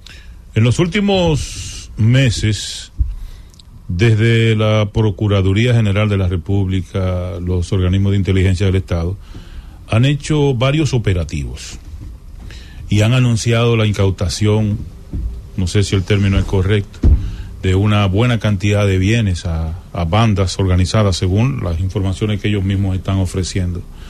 Eh, tú tienes así el inventario de esas cosas, por ejemplo, de los últimos operativos de, por ejemplo, en Santiago, la operación Falcón, Colibrí. Colibrí, son varios. Eso ya está en manos de ustedes. ¿Qué, qué le han quitado a esa gente? Todavía ese- esos bienes no están en nuestra custodia, porque la ley dispone que hay un plazo de traspaso de un año, Un año. de un año hasta octubre del próximo año, aunque a partir de, de febrero debe comenzarse el proceso de traspaso, pero puede terminarse hasta un año. Y de esos últimos casos nosotros no tenemos la custodia de nada de eso. Sí conocemos que hay estaciones de combustibles, inmuebles, autodornos que han sido incautados, armas de fuego y algunos bienes ¿Hay bancarios. dealers? ¿Dealers de vehículos? Sí, sí, hay dealers incautados en casos que están todavía vigentes, de locales comerciales, fincas, empresas agrícolas, etcétera. Este tipo de delitos regularmente, eh, lo- el tipo de negocio que les gusta es eso mismo que tú estás mencionando, los dealers. ¿Y discotecas tienen incautados? Hay, lo- hay locales que se usaban para eso y hay un caso de una persona que tenía muchas discotecas aquí en, en República Dominicana. De César.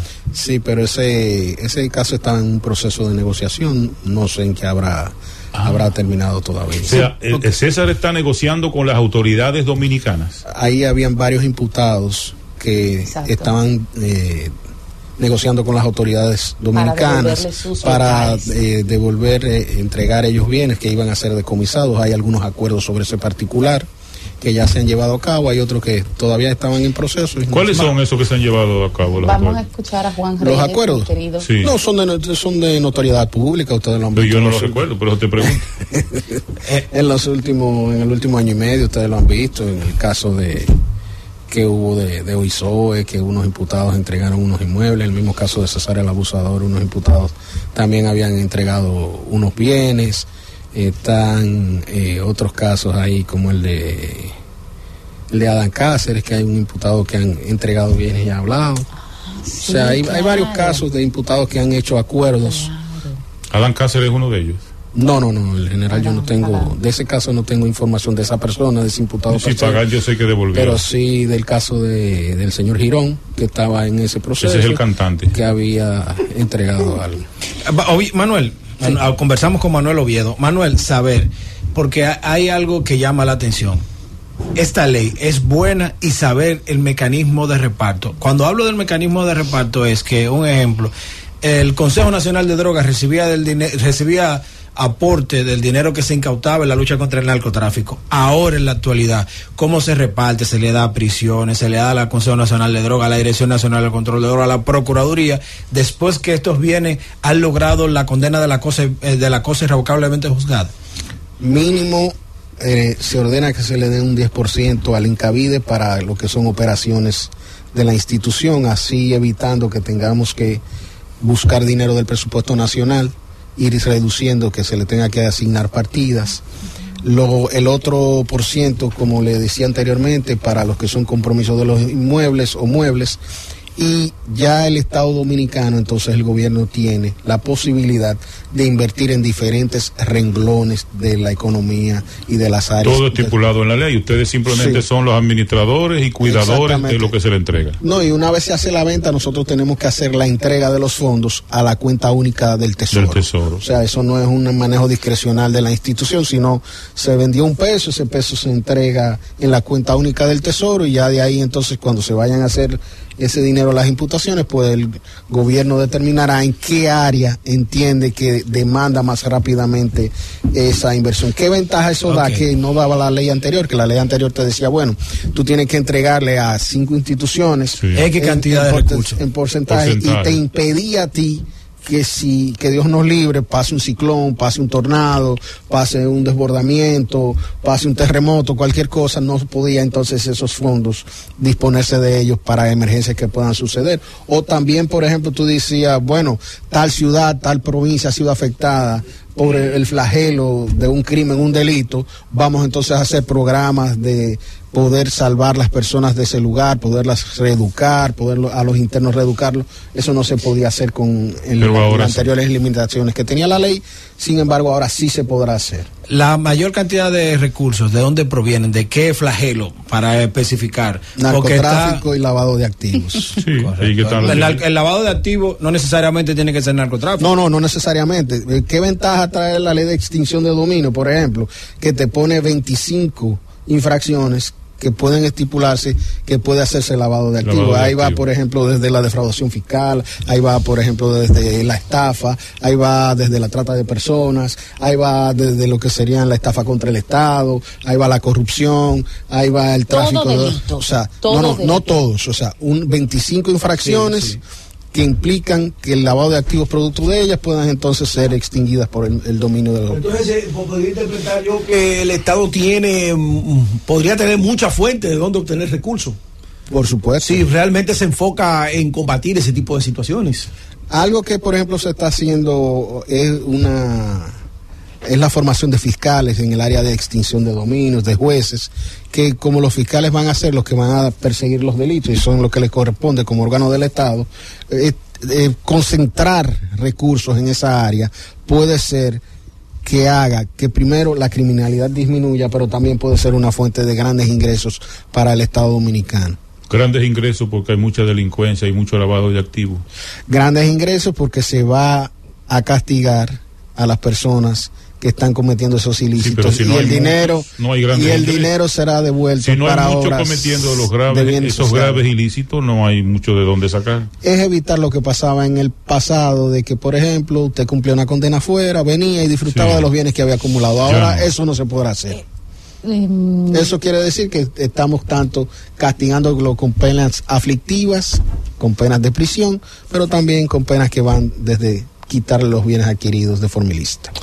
Eh, bueno, nosotros en este tramo ya casi final de esta intervención con Manuel Oviedo, el director ejecutivo. Pues, Volviendo al inicio, eh, ¿de verdad era tan necesario eh, pasar de una oficina o de quizás una unidad de administración de los bienes a una institución, ciertamente. Había que darle esa institucionalidad, esa categoría para que fuese eh, más seguro hacerlo. ¿Qué, ¿Qué, significa eso? Entonces, que nosotros sí tendemos un, un espíritu, una inclinación a la corrupción desde eh, eh los mismos humano, estamentos eh, no, del Estado. No precisamente porque lo tengamos eh, inclinación o seamos proclives a la corrupción, sino es por un tema de responsabilidad patrimonial del Estado más que nada y de funcionamiento de la institución. ¿A qué me refiero? Con la responsabilidad patrimonial cuando se perdían bienes se afectaba la cuenta general de la nación. ¿Por qué? Porque el que era responsable era el presupuesto nacional. Entonces, cuando había una condena en contra de un manejo erróneo de bienes o una pérdida, iba a dónde? Al presupuesto general, a tomarse dinero del presupuesto general para pagar esas condenas y muchas veces usted sabe que en países como los nuestros los impuestos son escasos los dineros que se recaudan y hay mucha demanda de bienes y servicios que el Estado no puede cumplir. Entonces tú llevar al Estado a tener que cumplir con esas demandas por ciertos errores que se cometían, pues ser una carga muy fuerte. Ahora tú siendo un ente, únicamente la responsabilidad patrimonial del Estado está circunscrita a ese ente del Estado y no a lo que es el patrimonio general del Estado. También por el funcionamiento. Cuando tú tienes que tomar decisiones tan rápidas, como la venta de bienes perecederos, tú tener que obtener la autorización sí, de un órgano superior, se dañan los, claro. los procesos, entonces ahora son más cortos también. Tú al ser un ente tienes un consejo, un consejo que viene siendo que un órgano de control y de directrices generales de políticas dentro de la institución y no tener que esperar que al órgano que tú estabas adscrito te diera una respuesta cuando usted sabe que aquí los órganos están, bueno, en cierto modo, con demasiada carga laboral. Entonces, esas eran las razones más importantes de por qué pasar de ser un órgano a ser un ente con una personería y una autonomía y una independencia. Perfecto. La pregunta que yo te hacía, que no tiene nada que ver con tu trabajo, es por el apellido. Eres apellido Viedo, descendiente de, del maestro Ramón sí. Oviedo, ¿verdad? Sí, así mismo, mucha honra. Por eso fue la pregunta. Y que el año que viene, en febrero del año 2024, se cumple el natalicio número 100 del maestro Bien, Ramón Oviedo. Del primo. De, la... sí, ¿De dónde es usted? ¿De... Yo soy de Santo Domingo, pero mi abuelo era Baraonero, Baraonero paterno, uh -huh. sí. Bueno, sí, mira, eh, sí. esos 800 eh, eh, Fernando, esos 800 inmuebles que ustedes tienen, los tienen bien administrados. Lo eh, tiene el Estado Dominicano pero tienen en ustedes en almacenes, tienen supervisores, ahí no se puede perder nada. De Tenemos- esos 800. Sí, se Tenemos, como yo le digo, una responsabilidad patrimonial sobre los mismos, que no podemos bajo ningún concepto permitir que sean distraídos. No, lo que pasa es que Fernando Hay un lo primo que me está eh, hace ratito. Un primo Oviedo me está llamando, Enrique Oviedo. Me dice que hable con el primo a ver si tiene un apartamentico por ahí que, que le facilite. Lamentablemente Primo, no. no. podemos eh, proceder con eso porque Ya en esta administración acabó. no, procede. Ya eso no va. Gracias al director ejecutivo de primo. Incavide. Eh, yo creo que la audiencia de la Z101 ha tenido mejor luz sobre esta institución y su funcionamiento. Gracias por usar el gobierno de la tarde. Estamos a la orden y bueno, vamos a seguir replicando lo bueno que hace el Incavide por la sociedad dominicana. Gracias, Manuel Oviedo, por estar con nosotros. Vámonos y venimos. Muchas gracias. El gobierno de la tarde. El gobierno de la tarde.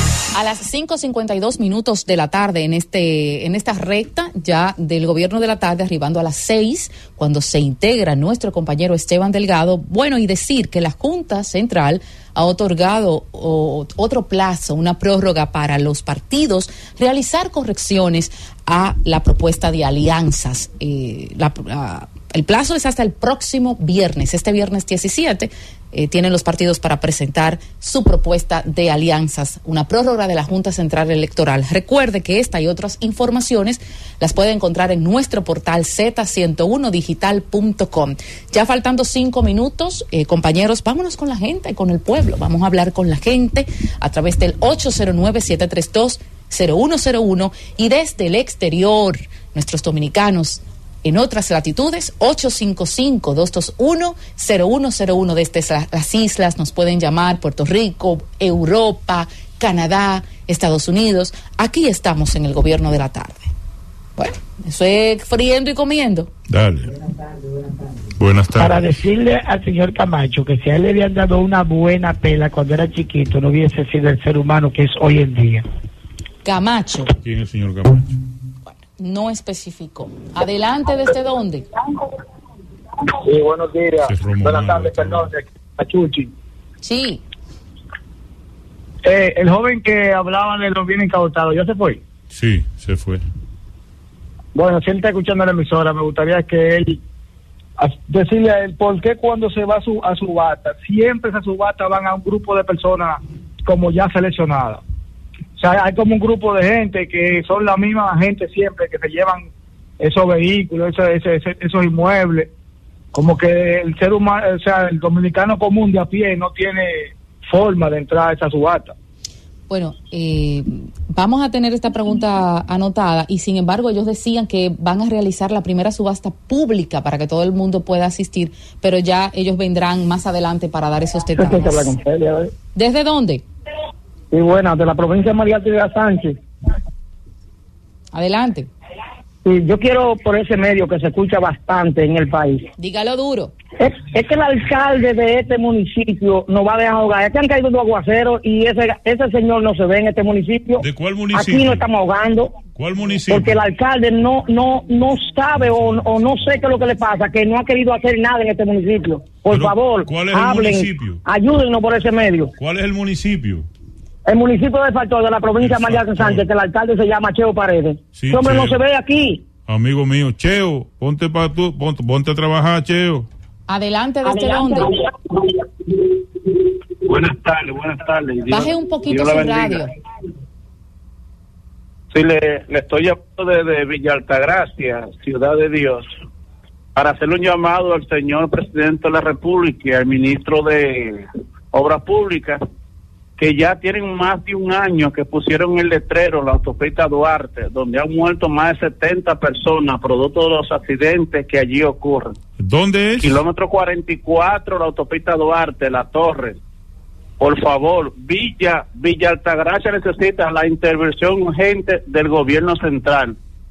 Gracias por Solo su pro- llamada. Adelante, ¿desde dónde?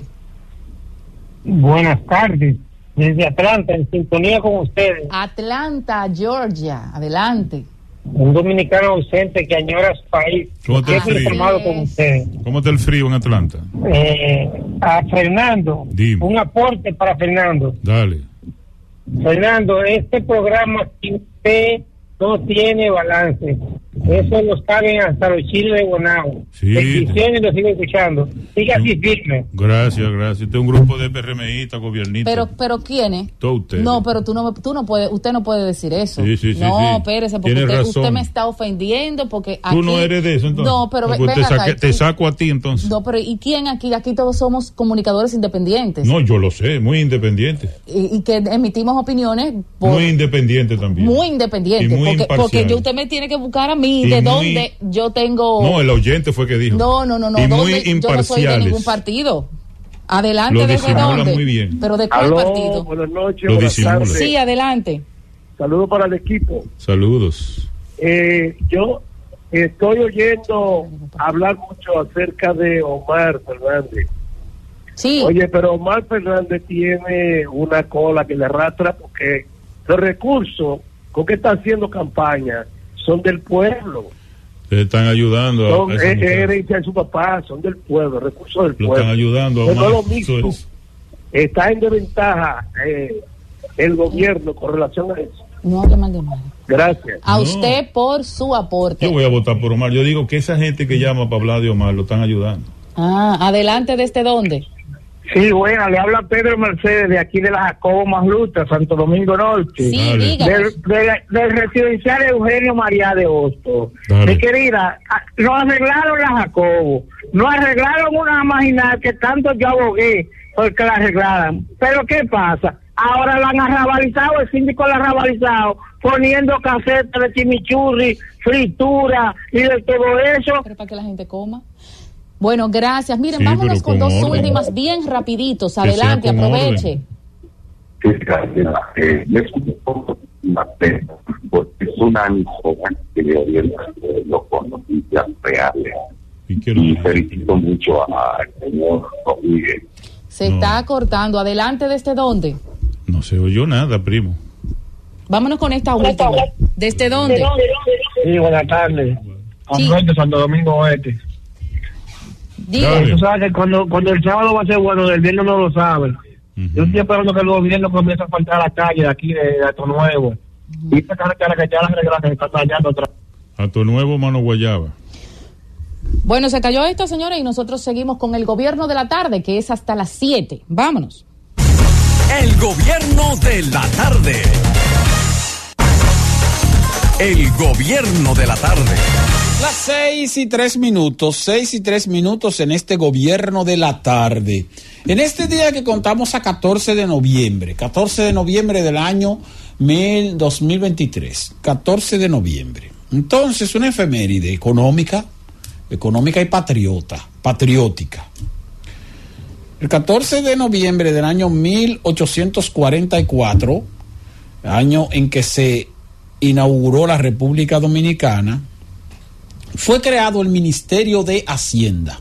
Lo que hoy conocemos como el Ministerio de Hacienda, que en ese momento también se llamaba Ministerio de Hacienda, porque se ha llamado Ministerio de Finanzas, Secretaría de Finanzas, Ministerio de Hacienda, Ministerio de Economía, pero bueno, Ministerio de Hacienda.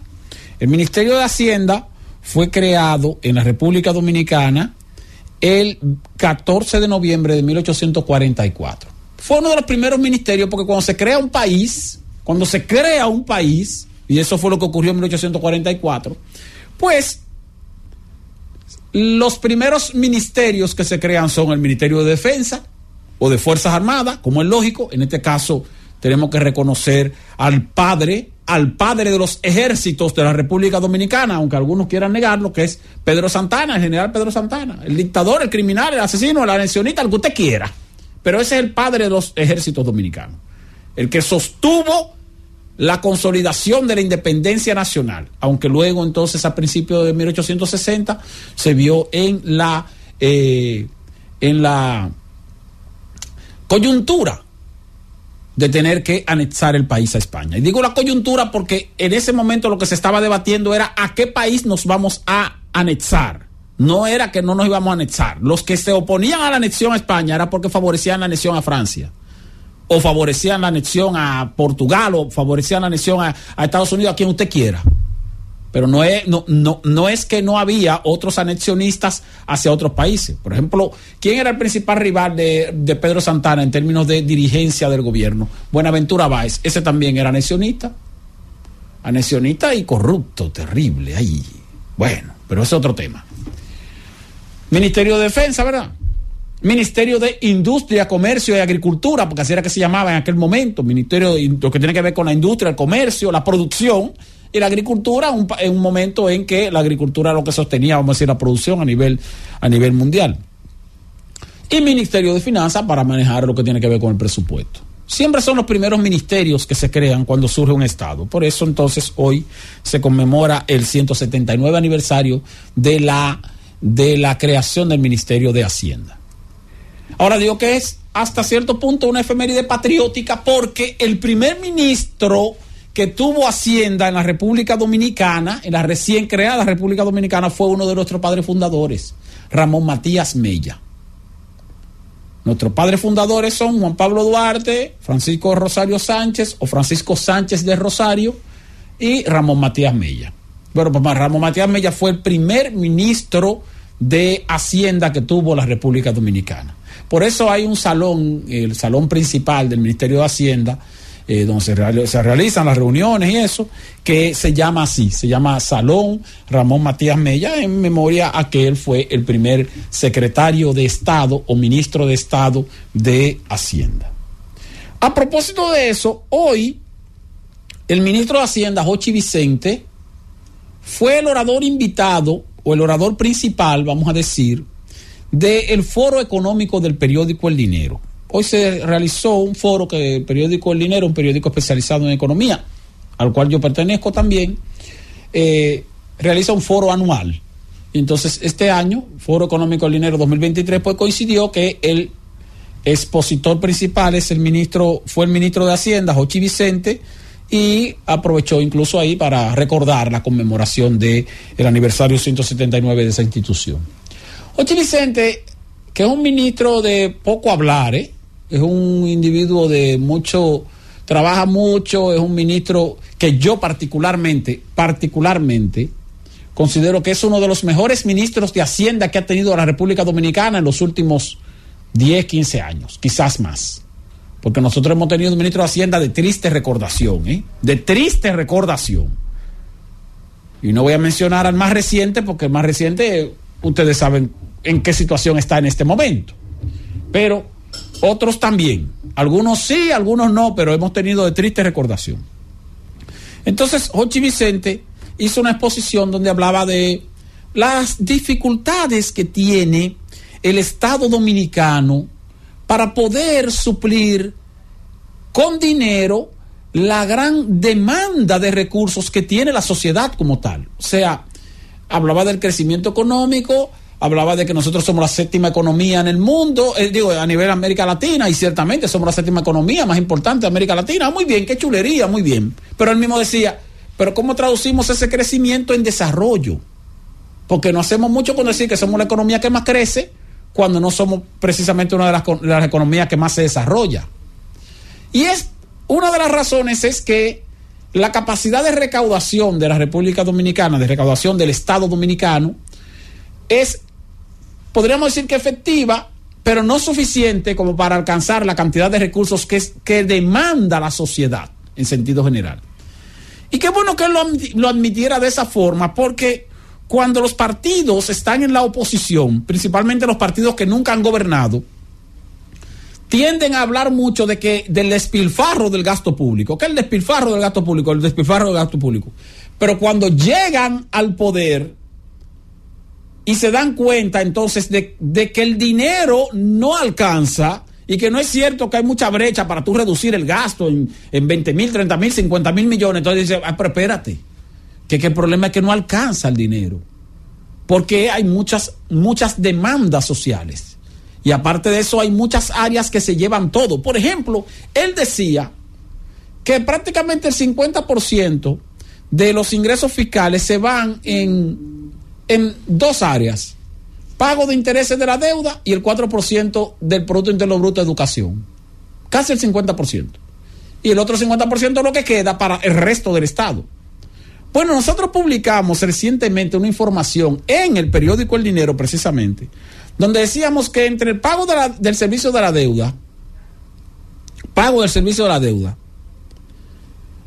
el presupuesto de salud, el presupuesto de educación y el subsidio al sector eléctrico se va al 57% del presupuesto nacional, del gasto total, no del ingreso.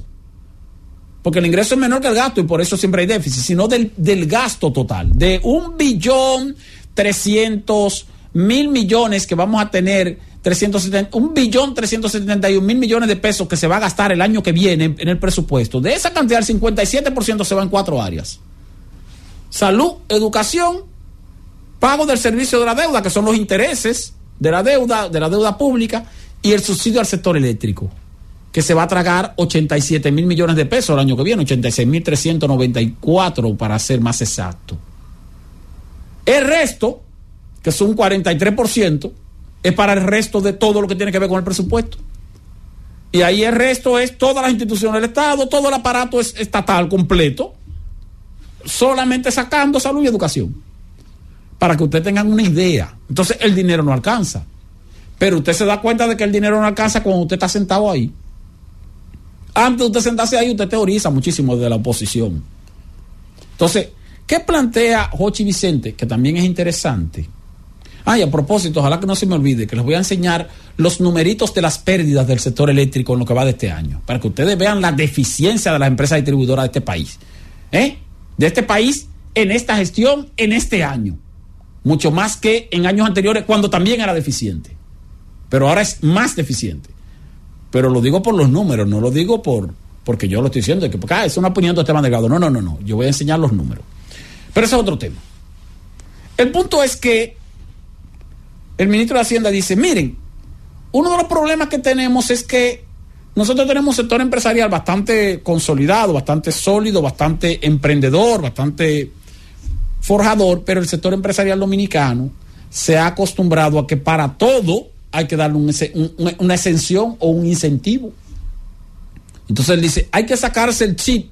El Estado dominicano, el gobierno y el sector empresarial tienen que sacarse el chip de la cabeza de que para todo, todos los procesos de desarrollo económico hay que poner exenciones. Porque efectivamente las exenciones fiscales en la República Dominicana rondan los 300 mil millones de pesos. Exenciones fiscales, ¿qué son exenciones fiscales? Bueno, exoneraciones de impuestos para sectores productivos y también para personas físicas, porque también el ITEVI tiene exenciones, hay, diferentes áreas de, servicios que consumimos los, los, dominicanos que tenemos exención en el ITEVI, como la salud, la educación y ese tipo de cosas. Pero la mayoría son exenciones a o incentivos a sectores productivos. Y dice él que no hay un día, no hay un día en su gestión como ministro de Hacienda en que él no conozca por lo menos una propuesta de cualquier tipo de, desarrollo productivo del país que no vaya acompañada de una exención. Todos los proyectos de ley de incentivo de, al desarrollo de determinados sectores va acompañado de una exención. Entonces, es lo que hace que cada vez que van y le plantean una posible exención fiscal, le dice, bueno, mira, yo puedo eh, conceder esta exención fiscal, pero ese, ese, y ese eh, capítulo impositivo le genera al Estado X cantidad de dinero de ingreso. Podemos exonerar esa parte, pero ¿de dónde vamos a sacar ese dinero que, recaudamos por esa vía? Porque no podemos reducir el, ingreso. Entonces tendríamos que suplir el ingreso que vamos a sacrificar con la exención a determinados sectores con otro ingreso o con otra fuente de ingreso. Ah, entonces ahí se, queda la discusión. Por eso plantea, no hay forma, no hay manera de aprobar ningún tipo de exención adicional a la que ya existen en lo que queda de este año y el próximo año también. Y entonces también plantea que a partir del próximo año, obviamente después de las elecciones, habrá que replantearse la o retomar la idea de que hay que discutir un pacto fiscal. Un pacto fiscal en procura de qué? De establecer mecanismos mediante los cuales se puedan aumentar las recaudaciones fiscales. Ayer yo decía que aquí está una misión del Fondo Monetario Internacional. El Fondo Monetario Internacional siempre que vienen aquí plantean una reforma fiscal, pero ellos plantean dos aspectos que son razonables, uno más que otro. Ellos no plantean la creación de nuevos impuestos, sino que plantean la ampliación de la base imponible. ¿Qué es la ampliación de la base imponible? Ponerle impuestos existentes a áreas que no están pagando esos impuestos. Eso pudiera ser razonable. Y lo otro que plantea es la revisión de las exenciones fiscales, precisamente lo que mencionaba hoy el ministro de Hacienda. Revisión de las exenciones fiscales no es que vamos a quitarle las exenciones fiscales a los sectores productivos, sino que vamos a revisarlas, vamos a auditarlas Vamos a verificar cuáles de los sectores productivos que están recibiendo exenciones necesitan todavía esas exenciones. Porque generalmente las exenciones se conceden por un tiempo determinado. Pero al cabo de ese tiempo ya usted tiene que, bueno, ya. En China, por ejemplo, usted va a China, usted quiere invertir en China, porque la gente dice, bueno, que todas las empresas en China son estatales. Bueno, no es cierto, ¿eh? Son de inversión privada. Lo que pasa es que siempre en sociedad con el Estado. El asunto es que si usted quiere invertir en China, los chinos le dicen, ah, sí, usted puede invertir aquí muy bien. Usted va a tener cinco años de exención impositiva. Cero impuestos usted va a pagar. Cinco años. Ahora, en esos cinco años, ¿cuánto empleo usted me va a generar? ¿Qué inversión usted va a hacer en esos cinco años? ¿Y qué cantidad de, de productos usted va a exportar en esos cinco años? Si al cabo de esos cinco años usted no cumple con esos tres compromisos, yo le voy a quitar las exenciones, aparte que le voy a quitar las exenciones, posiblemente lo mande a la justicia y ya ustedes saben cómo que funciona la justicia en China continental, porque es un país comunista. O sea, te dan exenciones, pero tú tienes que, al cabo del tiempo en que se cumplen las exenciones, demostrar que ciertamente hiciste las inversiones que tú dijiste que iba a hacer durante estuvieras esas exenciones, pero aquí no. Aquí te dan exenciones y las exenciones se extienden y no se acaban y nadie las audita no para eliminarla, sino para saber si se está gastando o si se está exonerando más de lo debido en determinados sectores. Y eso hay que corregirlo. ¿Para qué? Para mejorar los ingresos sin la necesidad de crear nuevos impuestos. Pero ya me extendí un poco, ¿eh? Vamos a una pausa y volvemos. Francis. El gobierno de la tarde. El gobierno de la tarde. Las 6:21 minutos en este gobierno de la tarde. Saludos, Tania María Charla. Hola, hola Esteban Delgado. Hola, buenas tardes a toda la audiencia, a esa gente que desde las 5 de la mañana está en sintonía con la Z. Espero que estén bien y muy bien. Esteban, yo te escuchaba analizar la información que daba hoy Jochi Vicente sobre la inversión que se da al presupuesto, cómo se distribuye. Y te escuché hablar de que una gran parte se va en el 4% de la educación. Y eso, señores, me, me traspasó el corazón de la pena porque cuando yo escucho la gran inversión que se está haciendo en educación, pero que no se corresponden con los resultados, tú dices entonces, ¿a dónde vamos? ¿Qué está pasando? Para que un negocio sea exitoso, para que una inversión sea exitosa, tú tienes que tener calidad de retorno. Entonces, el gobierno, los gobiernos que hemos tenido a partir del 4%, Danilo y ahora eh, Abinader, dos presidentes de dos partidos diferentes, tenemos con el 4% ya quizás ocho años, no recuerdo. No, no, no, no. ¿Cuánto tenemos con el 4%? Tenemos ya una década. Diez años con un 4%, ya una década, sí. señores. Ya una década suficiente para evaluar. Eh, Sí, bueno, el otro día el, el- un ex eh, director ejecutivo de Educa decía que la calidad de educación en este momento no se compadecía en cuanto a calidad con la inversión que se está haciendo. En el 2019, que se obtuvieron lo- los peores resultados de la prueba PISA, en el 19, señores, es decir, ya teníamos siete años, 19, 20, 21, 22, seis años con la con el 6% y todavía teníamos los peores resultados. Educa habla de que seguimos con mala calidad en educación. Ahora en diciembre se espera conocer los resultados de la PISA 2022 y por lo que parece los resultados tampoco serán lo que deberían ser atendiendo a la inversión hecha por el Estado en ese 4%. Y por eso mi tristeza y por eso digo, Dios mío, y entonces, si lo que yo y mucha gente que estuvo ahí demandando un 4%, 4%, el 4% era, señores, la panacea para la calidad de educación y que íbamos a tener profesionales y mejores bachilleres. Pero resulta que 10 años después, no lo tenemos. Diez años después de ese 4%, de miles de millones de pesos invertidos, pero todavía la calidad de la educación dominicana no es lo que se espera ni lo que debería ser en un mundo competitivo, en un mundo donde los profesionales es por competencias. No es ahora que tú eh, te graduaste en tal o tienes tal cosa, no, es la competencia que tú dices que tienes y tienes que darme. Entonces, como sociedad nos estamos preparando eh, para seguir o para dar profesionales eh, de acuerdo a competencias, creo que no. Es penoso, es lamentable, porque yo pienso en la generación futura, en 10 años, en 20 años, pienso a 30 años, ¿qué va a pasar?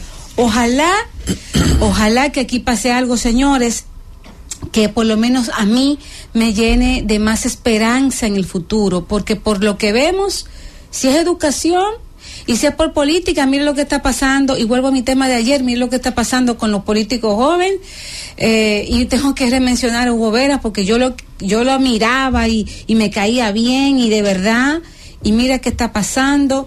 Entonces, entre mala calidad de educación, mala gestión eh, a nivel público, ¿no? De los políticos jóvenes, a veces, como dicen los viejos de antes, señores, se me caen las alas del corazón. Mi esperanza se la están empezando a comer, era verde y se le están empezando a comer los burros. La realidad es que, bueno, en esa exposición, en ese foro, el Foro Económico del Dinero, también participó como expositor en este día eh, José Luis de Ramón. Y él presentó esa estadística que mostró en algún momento Educa. Eh, y hay un dato interesante. Mira, desde el 2013 a la fecha, se han destinado a educación, a educación básica, presupuesto del 4% del De PIB, 2013, sí. 2013 a la fecha, alrededor de 40.800 millones de dólares. 40.800 millones de dólares. ¿es? Cuando tú lo llevas de los pesos a dólares, cada presupuesto de cada año. Por Dios. ¿Y qué ha pasado en esos 10 años? Que los indicadores de mejoría de la calidad de la educación de nuestros estudiantes, en lo que tiene que ver con lengua española, matemática, ciencia, lectoescritura lógica, pensamiento bueno, lógico, eh, razonamiento. eh, en eso no se ha avanzado ni medio punto. Y eso es doloroso. O sea, en una década no se ha avanzado ni medio punto, aun cuando se ha destinado más de 40.800 millones de dólares en poco más de una década en eh, eh, educación. Entonces, otra vez esa, esa A cualquiera estadística. se le cae en la sala del corazón. Entonces, lo otro que quiero mencionar, que no fue en el foro, sino que es un informe que publica hoy el Centro Regional de Estudios Económicos y Sociales, el CRES, eh, sobre las pérdidas del sector eléctrico. Miren, señores, en lo que va de este año, enero-septiembre, enero-agosto, porque el, informe de septiembre no está todavía, en enero-agosto, las pérdidas del sector eléctrico, las pérdidas no recuperables ascienden a un 36.1%. 36.1% este año. La última vez que las pérdidas estaban tan altas de las tres empresas distribuidoras de norte, de sur y de este, 36.1%, no se sabe cuándo fue. Porque desde el año 2010 a la fecha nunca ha habido un año en que las pérdidas lleguen tan altas. El año en que se pusieron más altas o se registró mayor nivel de 2010 a la fecha en las distribuidoras fue 35.5 y eso fue en el año 2012. 2012. Esas son las pérdidas no recuperables. Ahora vamos a las pérdidas que pudieran ser recuperables, pero que no se recuperan por un asunto de negligencia en cuanto a la gestión de cobros, que es lo que las empresas facturan y no cobran. ¿Qué porcentaje de lo que las empresas distribuidoras facturan? Porque ese 36.1% es esa energía que se coloca en redes, que las distribuidoras la compran, la colocan en redes y no la facturan. O sea, eso es pérdida irrecuperable. Eso es pérdida irrecuperable. Ahora, la que sí puede recuperarse, que es la que se coloca en redes y se factura, bueno, pues hay un 6.7% que no se recupera. O sea que las cobranzas de la distribuidora están en este momento en un 93.3%. Y 6.7% es energía que se coloca en redes, que se factura, pero que no se cobra. La última vez que la, las pérdidas de energía facturada estuvieron eh, más de 6.7% fue en el año 2011. Esa fue la última vez. Del 2011 para acá, nunca habían estado tan altas como hasta ahora. Cuando usted suma 36.1% de pérdida eléctrica más 6.7% de pérdida eléctrica de energía facturada que no se cobra, eso llega a 42.8%. 42.8%. La última vez que las pérdidas acumuladas de la distribuidora estuvieron por encima de 42.8% fue en el año 2011. Después de eso estaban más bajitas, 41, 37, 35, 34, 35, 32, 32, 30, 37, 36, 38, 42.8 en lo que va de este año. Así, así es como tenemos que buscar del presupuesto nacional el año pasado, 2022, 99 mil millones de pesos. Y este año más de 85 mil millones de pesos. Y el año que viene más de 86 mil millones de pesos por la deficiencia operativa de las empresas distribuidoras de norte, de sur y de este. Esa es la situación. Pero vamos a una pausa, Francis. Cuando retornemos, entonces tomamos llamadas útiles de la gente. Llamadas útiles, porque las llamadas inútiles las vamos a cerrar, ¿eh? Si no, entonces seguimos haciendo comentarios. Normal. Bien. El gobierno de la tarde. El gobierno de la tarde. Son las 6 y 33 minutos en este gobierno de la tarde. Tomaremos algunas llamadas útiles. 809-732-0101, 809-200-0101 y 855-221-0101. El presidente Luis Abinader se ha anunciado que va a hablar esta, este día a las 7 de la noche, pero que también va a adelantar unas declaraciones eh, en su canal particular de, de ¿cómo es? de, de de WhatsApp, tiene un canal particular de WhatsApp. Y dice que. Y entonces- de. Búscalo en el Caribe para que. Entonces, bueno, eh, el, el asunto es que yo no sé para qué el presidente Luis Abinader anuncia que va a hablar, porque él habla todos los días, no tiene que anunciarlo, lo que tiene que hacer es hablar, porque él habló ayer, y habló antes de ayer, y habló tras antier, y habló antes de tras antier, y hablará mañana, y hablará pasado mañana, y hablará pas- tras pasado mañana. Entonces, como habla todos los días, ¿para qué anuncia que va a hablar? Pero está bien, vamos a estar atentos a lo que va a decir oficialmente el presidente. Gobierno de la tarde, buenas. Hable. Sí, buena. Voy a dar una primicia para el gobierno de la tarde de toda la República Dominicana. No se oye casi, tiene que llamar otra vez, ¿eh? Llame otra vez porque no se escucha nada, ¿eh? Llame nuevamente. Gobierno de la tarde, buenas, adelante, hable. Baje su radio, por favor. Sí, ¿me escucha? Sí, hable, diga. Ah, perfecto, Esteban. ¿Tú puedes explicar el tema este de las pérdidas genéticas? ¿Qué son exactamente? Dígame otra vez, no entendí. Sí, sí, podrías explicar un poco qué son las pérdidas genéticas. Las pérdidas eléctricas. Sí, correcto. Explicarlo, usted dice. Sí, sí. Bueno, las empresas distribuidoras tienen pérdidas eléctricas que son pérdidas técnicas y pérdidas no técnicas. Pero ¿qué ocurre? Que las empresas eléctricas tienen una situación de que compran una cantidad de energía, eh, una cantidad específica de energía, y aparte de la cantidad específica de energía que compran, tienen gastos operativos. Entonces, luego colocan esa energía en redes y se supone que deben cobrar por esa energía a un precio mayor al que la compran. Y efectivamente la tarifa eléctrica está diseñada para que las empresas distribuidoras cobren por la energía que colocan mm, un precio mayor al que la compran. Ahora, de la cantidad de energía que las empresas eléctricas colocan en redes, solamente facturan un 70%, alrededor de un 70%. O sea, es decir, que hay un 30% que es energía no recuperable o, o pérdida no recuperable. ¿Por qué no recuperable? Porque ni siquiera se factura. O sea, yo compro 100 dólares de electricidad y esos 100 dólares de electricidad yo los coloco en redes para la gente, para consumidores. Ahora, de esos 100 dólares yo emito factura para cobrar 70 dólares. Y entonces los otros 30 los perdí porque no emití factura ni siquiera. Eso es energía regalada prácticamente, eso es pérdida. Pérdida irrecuperable. Ahora, de los 70 dólares que yo sí facturé, nada más cobro el 90-93%. Entonces tengo una pérdida de un 3% adicional a las irrecuperables, que entonces cuando las sumo me dan, en este caso, 42.8%. Gobierno de la tarde, buenas, diga usted, adelante, hable. Sí, saludo. ¿Cómo está Esteban? ¿Todo bien? Hable. Sí, eh, nosotros esperamos el país, ¿verdad? Que el presidente se dirija al país, pero lo ve. Llamadas útiles, ya ah, hay llamadas útiles. Si no son llamadas útiles, no. O sea, que, que esperamos que el presidente se dirija al país, que si yo que no, no, no, no. Diga su planteamiento. ¿Tiene alguna queja, algún problema, alguna situación? ¿O quiere saber algo o quiere aportar algo? Pero qué bueno, ya, ya dijimos que el presidente va a hablar. ¿Ya qué vamos Buenas noches, ¿Qué Esteban. Diga usted, adelante. Esteban, escuchando tu, tu análisis con relación a las pérdidas eléctricas. Sí. Y, interpreto lo siguiente, yo, analfabeto funcional al fin. O sea, la cobranza está buena de quien factura, porque está a un 93%, y si tú recuperas el 93% de lo que tú facturas, a gente que tiene su contrato, la cobranza está buena. Ahora bien, de ese 36% que tú dices irrecuperable, ¿a quién se le sirve esa energía? ¿A los barrios? ¿A qué porcentaje se le sirve a, a, a los grandes intereses? Porque el 36% de irrecuperable es mucho. Eso, Sí. eso habla de ineficiencia total. Sí, y no es un 33%, es un 36%, 36.1% en este momento, 36.1.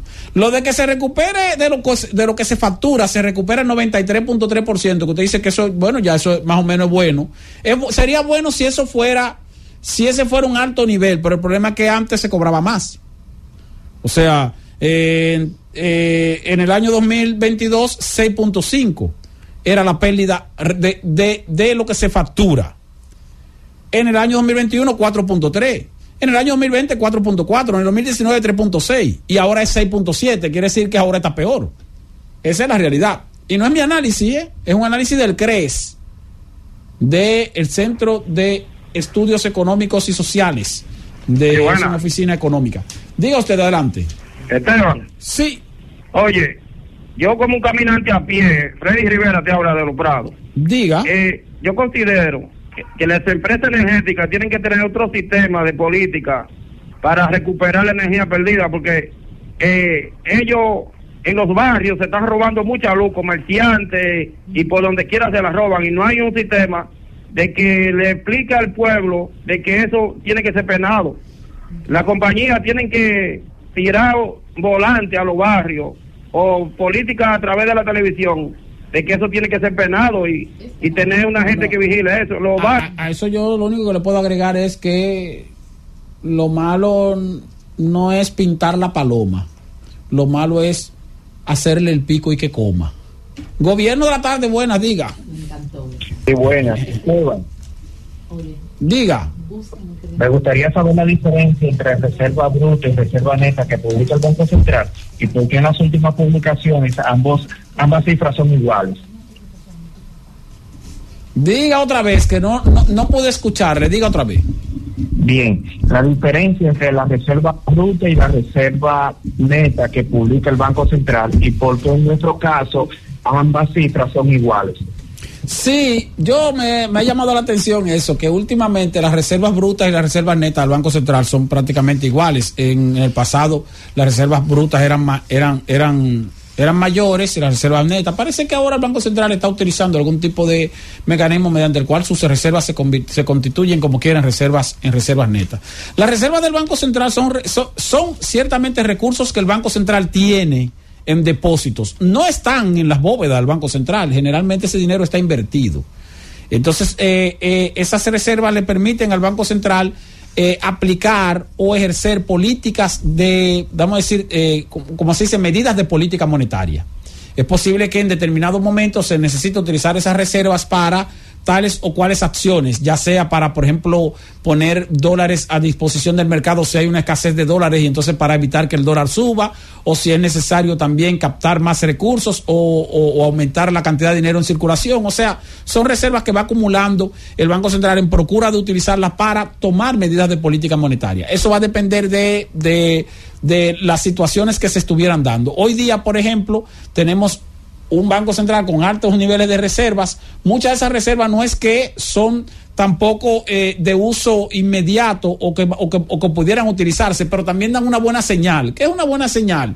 El hecho de que si el Banco Central tiene altos niveles de reserva, cualquier intento de desestabilización de la economía se torna difícil porque entonces cualquier, cualquier sector, vamos a decir, algo muy hipotético, Cualquier sector económico que quisiera desestabilizar la economía, por ejemplo, con el valor del dólar, por poner un ejemplo, especulando con el dólar, pues no podría hacerlo porque el Banco Central tiene suficiente reserva para responder a eso y neutralizarlo. Entonces eso es más o menos. Pero la, la, la, la razón por la cual hoy día las reservas netas y, la, y las, y las eh, eh, brutas están prácticamente al mismo nivel tendría que, que averiguarlo. Realmente no sé. Diga usted, adelante, hable. Sí, buenas Esteban. Sí. Digo, ahora yo entiendo el por qué al consumidor le están incrementando la factura eléctrica de una manera tan injustificada. Por ejemplo, como en el caso mío y en el caso de muchísimas personas que yo conozco, que, que le han subido la factura de una manera eh, desmesurada y sin ninguna justificación. Por otro lado, Esteban, también el asunto de que yo no entiendo entonces, ¿cuál es el papel? ¿Qué vino a representar entonces la Punta Catalina? Porque se decía que eso iba a, a reducir la factura eléctrica grandemente porque ya no iba a haber que comprarle a los generadores a un precio más caro, que ahora la planta con carbón, que eso iba a reducir. Lo único que yo le puedo decir a usted es que si no fuera por Punta Catalina, esa pérdida que está en 42.8 posiblemente tuvieran en 55 o 60%. Lo que ha hecho Punta Catalina contribuir con que las pérdidas no sean mayores.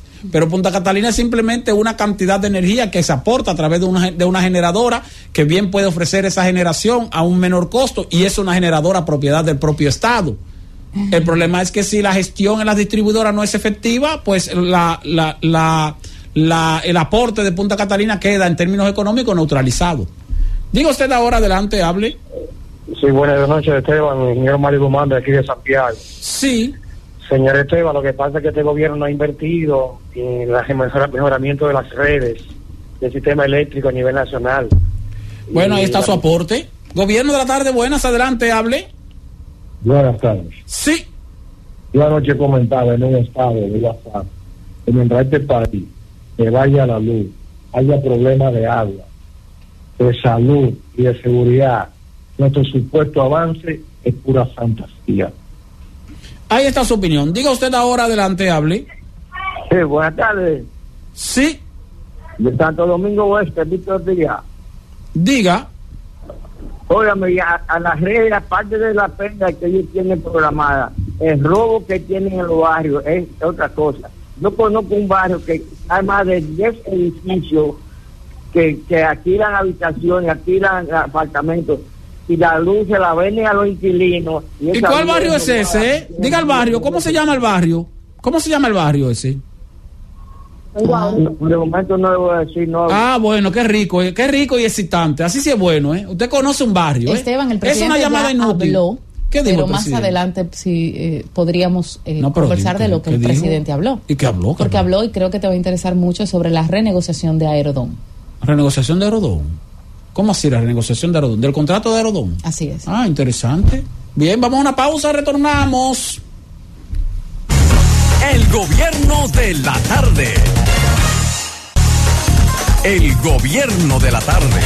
Son las 6:48 minutos en este gobierno de la tarde. Ciertamente ya hay una información. Bueno, la publica el periódico El Caribe primero, porque el presidente Abinader, que va a hablar a las 7 por una cadena de radio y televisión, pero adelantó esa exposición a través de su canal particular, ¿verdad? Que sí es. Yo no le veo, de WhatsApp. Yo sé que yo no le veo sentido a nivel de comunicación estratégica. claro. Si tú vas a hablar a las 7, ¿para Ya, qué un adelantar? una parte ¿para qué adelante y otra adelantar atrás. Para que eh, la gente se inscriba Pero permítanme y leer. se afilie No. Sí, al tal vez canal para de eso. Bueno, quizá, pero no tiene leer, sentido. leer brevemente lo que se está es que debería anunciando. inscribirse porque él es el presidente. Por, por él mismo debería la gente inscribirse. El presidente Luis Abinader anunció la renegociación del contrato de concesión de Aeropuertos Dominicanos siglo XXI, Aerodón, que se firmó en el año 1999 y que no generaba beneficios para el Estado dominicano, además no garantizaba las mejores condiciones en las infraestructuras de los aeropuertos que administra. Aerodón administra varios aeropuertos que son propiedad del Estado.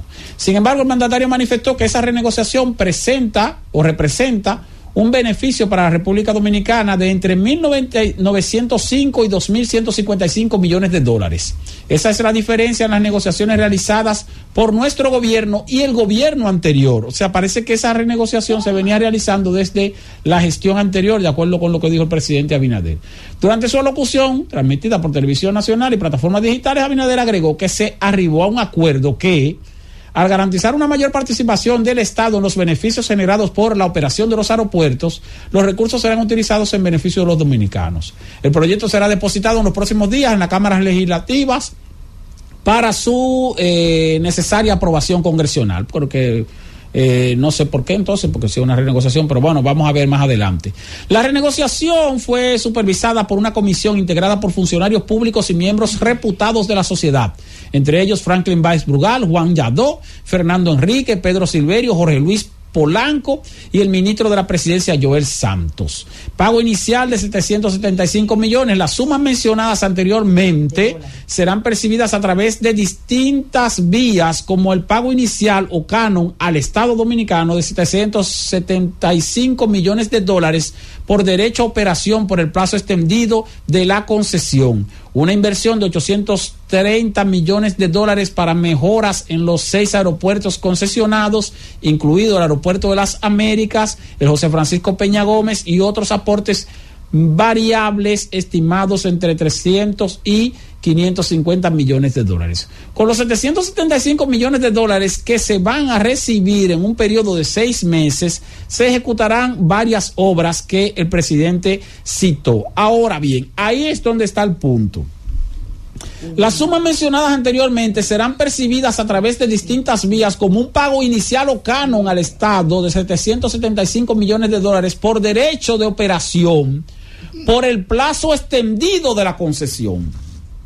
O sea, me parece, y habría que ver luego la documentación cuando la manden al Congreso, que lo que ha hecho el gobierno dominicano es extender la concesión de la administración de los aeropuertos a la empresa que es propietaria de Aerodón y esa extensión de la concesión implica entonces un canon para el Estado dominicano que en el mediano plazo pudiera ser entre 1.905 y 2.155 millones de dólares, pero que inicialmente en los próximos seis meses le van a dar adelante o le van a entregar adelante 775 millones de dólares. Hay que ver los detalles de la negociación y hay que ver el contrato en sí mismo, pero parece que se trata de algo positivo para la República Dominicana, por eso el gobierno del presidente Luis Abinader lo está anunciando así de manera oficial. Qué bien, Excelente, ¿eh? Excelente aporte. Diga usted, de Dania Sí, María, brevemente, charla. brevemente para comentar antes de que el tiempo eh, se imponga, definitivamente el... ¿Por qué que dice en no los- se pone en el micrófono? Porque en no los lo seres humanos, supuesto. en los seres humanos, No, estoy por aquí, estoy por aquí. Eh, Claro que sí, claro que sí. A veces, casi siempre ponemos candado cuando ya el ladrón entró y se llevó todo lo que había de valor. Es decir, justo. Tú eres chismoso, Esteban. Justo esta tarde. Pero dilo en el micrófono ahí, Sí, algo se sí, oiga. yo le dije a ella que el que tiene boca no manda a soplar. Claro que ya- Si tú tienes un comentario y una Hable. opinión, pues abre ese micrófono y Pues diga hable, lo que pues tienes que hable, decir. hombre. Pues hombre, tienes que decir y desahogarte. Pues como le venía diciendo, eh, ponemos candado cuando ya nos roban. Precisamente esta tarde las autoridades anuncian que van a clausurar provisionalmente, eso sí, ¿verdad? Los negocios en Ríos de Bonao tras crecida de Fula. No se vio antes, eh, lamentablemente tuvieron que morir cinco personas para que las autoridades encargadas se dieran cuenta del peligro potencial de esto de la gente abrir negocio ahí y poner mesas en el medio del río sabiendo cómo llueve en, en Bonao. En Bonao llueven eh, 282 días del año. Entonces ahora dicen las autoridades que van a cerrar eh, los negocios, tanto en Fula como en los demás ríos de Bonao. Recuerden que también hay cierto temor porque la gente ya está de, invadiendo el río Yuna y dice que nunca lo he visto, he escuchado que dice que lo que se arma ahí los fines de semana, la gente con musicones, bebida, eh, eh, un teteo fuerte, a mí no me gusta la palabra teteo, pero bueno, prefiero decir, bueno, eh, el desmadre que se arma ahí en pleno río, este, ya que la gente se acostumbró a eso, es que van a tomar medidas, pero ya la gente tiene la, lo ha hecho un hábito, ir, meterse al medio del río, prender el musicón y beber. Pero bueno, algo es algo, peor Pero es no- nada. Pero te voy a decir una cosa, yo no lo veo mal. Eh, bueno, claro, candado no roban, pero, pero por, por lo menos poner el Sí, candado. no, claro, el asunto candado. es que no lo veo mal, porque lo que tienen que hacer las autoridades ahora, mira, las autoridades no tienen la capacidad. No, yo no lo veo mal, al contrario. no tienen la, bueno. no- no tienen la capacidad para Pero mantener ahora. vigilados esos balnearios todo el tiempo. Ahora, ahí hay una cantidad de personas que vive de esos balnearios. O sea, la que, la que vende la comida. Es que no han sabido la que, regularlo, La que está vende la bebida, la que vende, el que tiene el bar, el que tiene el musicón, el que tiene el drink y todo eso. Entonces, es regular. con una, sí, pero a, a eso voy. Con una disposición de cierre de todos los negocios que están en esos balnearios y de cierre de los balnearios. Entonces ahora lo que tienen que hacer los, las personas que Los viven. De eso exactamente los comerciantes que viven de ese de, de, de esos balnearios es es organizarse Totalmente. es organizarse y establecer junto con las autoridades reglas de juego mediante las cuales por ejemplo juego, entre ellas sí. se respete el horario A las No seis puede se ser- todo el mundo. claro no puede ser que a las seis de la tarde haya negocios abiertos Oye, ahí si, si llovió los dos días anteriores, por ejemplo, si un sábado, si llovió jueves y viernes, no abrirlo porque puede subir el río. Pero, pero tomar en cuenta esa parte, que esto es una oportunidad, una oportunidad para los comerciantes formales e informales, grandes o pequeños, medianos o chiquitos, bueno, me imagino que la mayoría son Y informales, se quiso hacer antes. que ¿eh? viven de Se- esos se balnearios. hacer, se han hecho ensayos para eso, Esteban. Bueno, no sé- no sé si se han Sí, hecho, Porque el mismo pero- director de medio ambiente lo dijo. El, el- lo que pasa, lo, que tengo aquí, señores, es la autoridad. Pero la- aquí no, mira, aquí Bla, hay policía bla, escolar, aquí hay policía comunitaria, aquí hay policía No de medio ambiente, aquí hay policía, señores, para todo. Metan el lápiz y hagan una lista de las diferentes policías que hay aquí. Y todo pasa igual. Hay policía de tránsito y los motoristas vienen en vía contraria sin casco y, bien, y poniendo mensajes de WhatsApp. La gente se mete en vía contraria. ¿Sabe qué están haciendo los motoristas ahora, señores? En la acera, cuando hay un tapón fuerte que no pueden caminar por, eh, no pueden seguir transitando por la calle, se van a la acera. Entonces, aquí hay policía para todo. Aquí lo que ha pasado es que se ha perdido el respeto Esteban a la autoridad. ahorita de una manera En que a mí me- me todo, gustó en muchísimo. todo- en todo el ámbito de la es palabra. fácil pintar la paloma. Claro, mira, pinta una paloma, mira, con este bolígrafo. Mira la paloma aquí, mira. Pintadita, se pinta fácil aquí, mira, pintada. Ahora, ¿Cómo fue que usted dijo, Esteban? Lo difícil es hacer el pico y que coma. Ya. Pero yo insisto en que es una oportunidad para, Sí. para organizarse. O sea, eh, bueno, vamos a establecer nosotros pro- nosotros mismos las reglas, vamos a, a ponernos de acuerdo con las autoridades para que las autoridades nos aprueben otra vez la reapertura de esos balnearios, porque como quiera que sea va a haber que, Claro, reabrirlos. claro. Ahora, reabrirlos con normativas específicas. Pero y, eso una- entonces una es... autoridad, una policía, todo como que obligado. Eh, porque la gente no asume la ciudadanía. Porque, por ejemplo, eh, se ha Bueno, dicho. pero, pero por eso que- digo que es una oportunidad, y Tania. Sí, es una pero- oportunidad. A ver, sí, Al una final nosotros decimos, bueno, porque mira, porque Pero ciertamente que aquí hay un la desorden. Bueno, tiene pero que poner de su parte y la no gente tiene dejarlo que poner de todo su parte. a la policía de a las autoridades. Pero aquí, y tú lo sabes, tú estás en la playa, salen a las seis y lo- los policías pierden la paciencia y los salvavidas porque la gente no sale. Pues no lo meten No, no hay régimen de consecuencia y no tenemos ciudadanía. No hay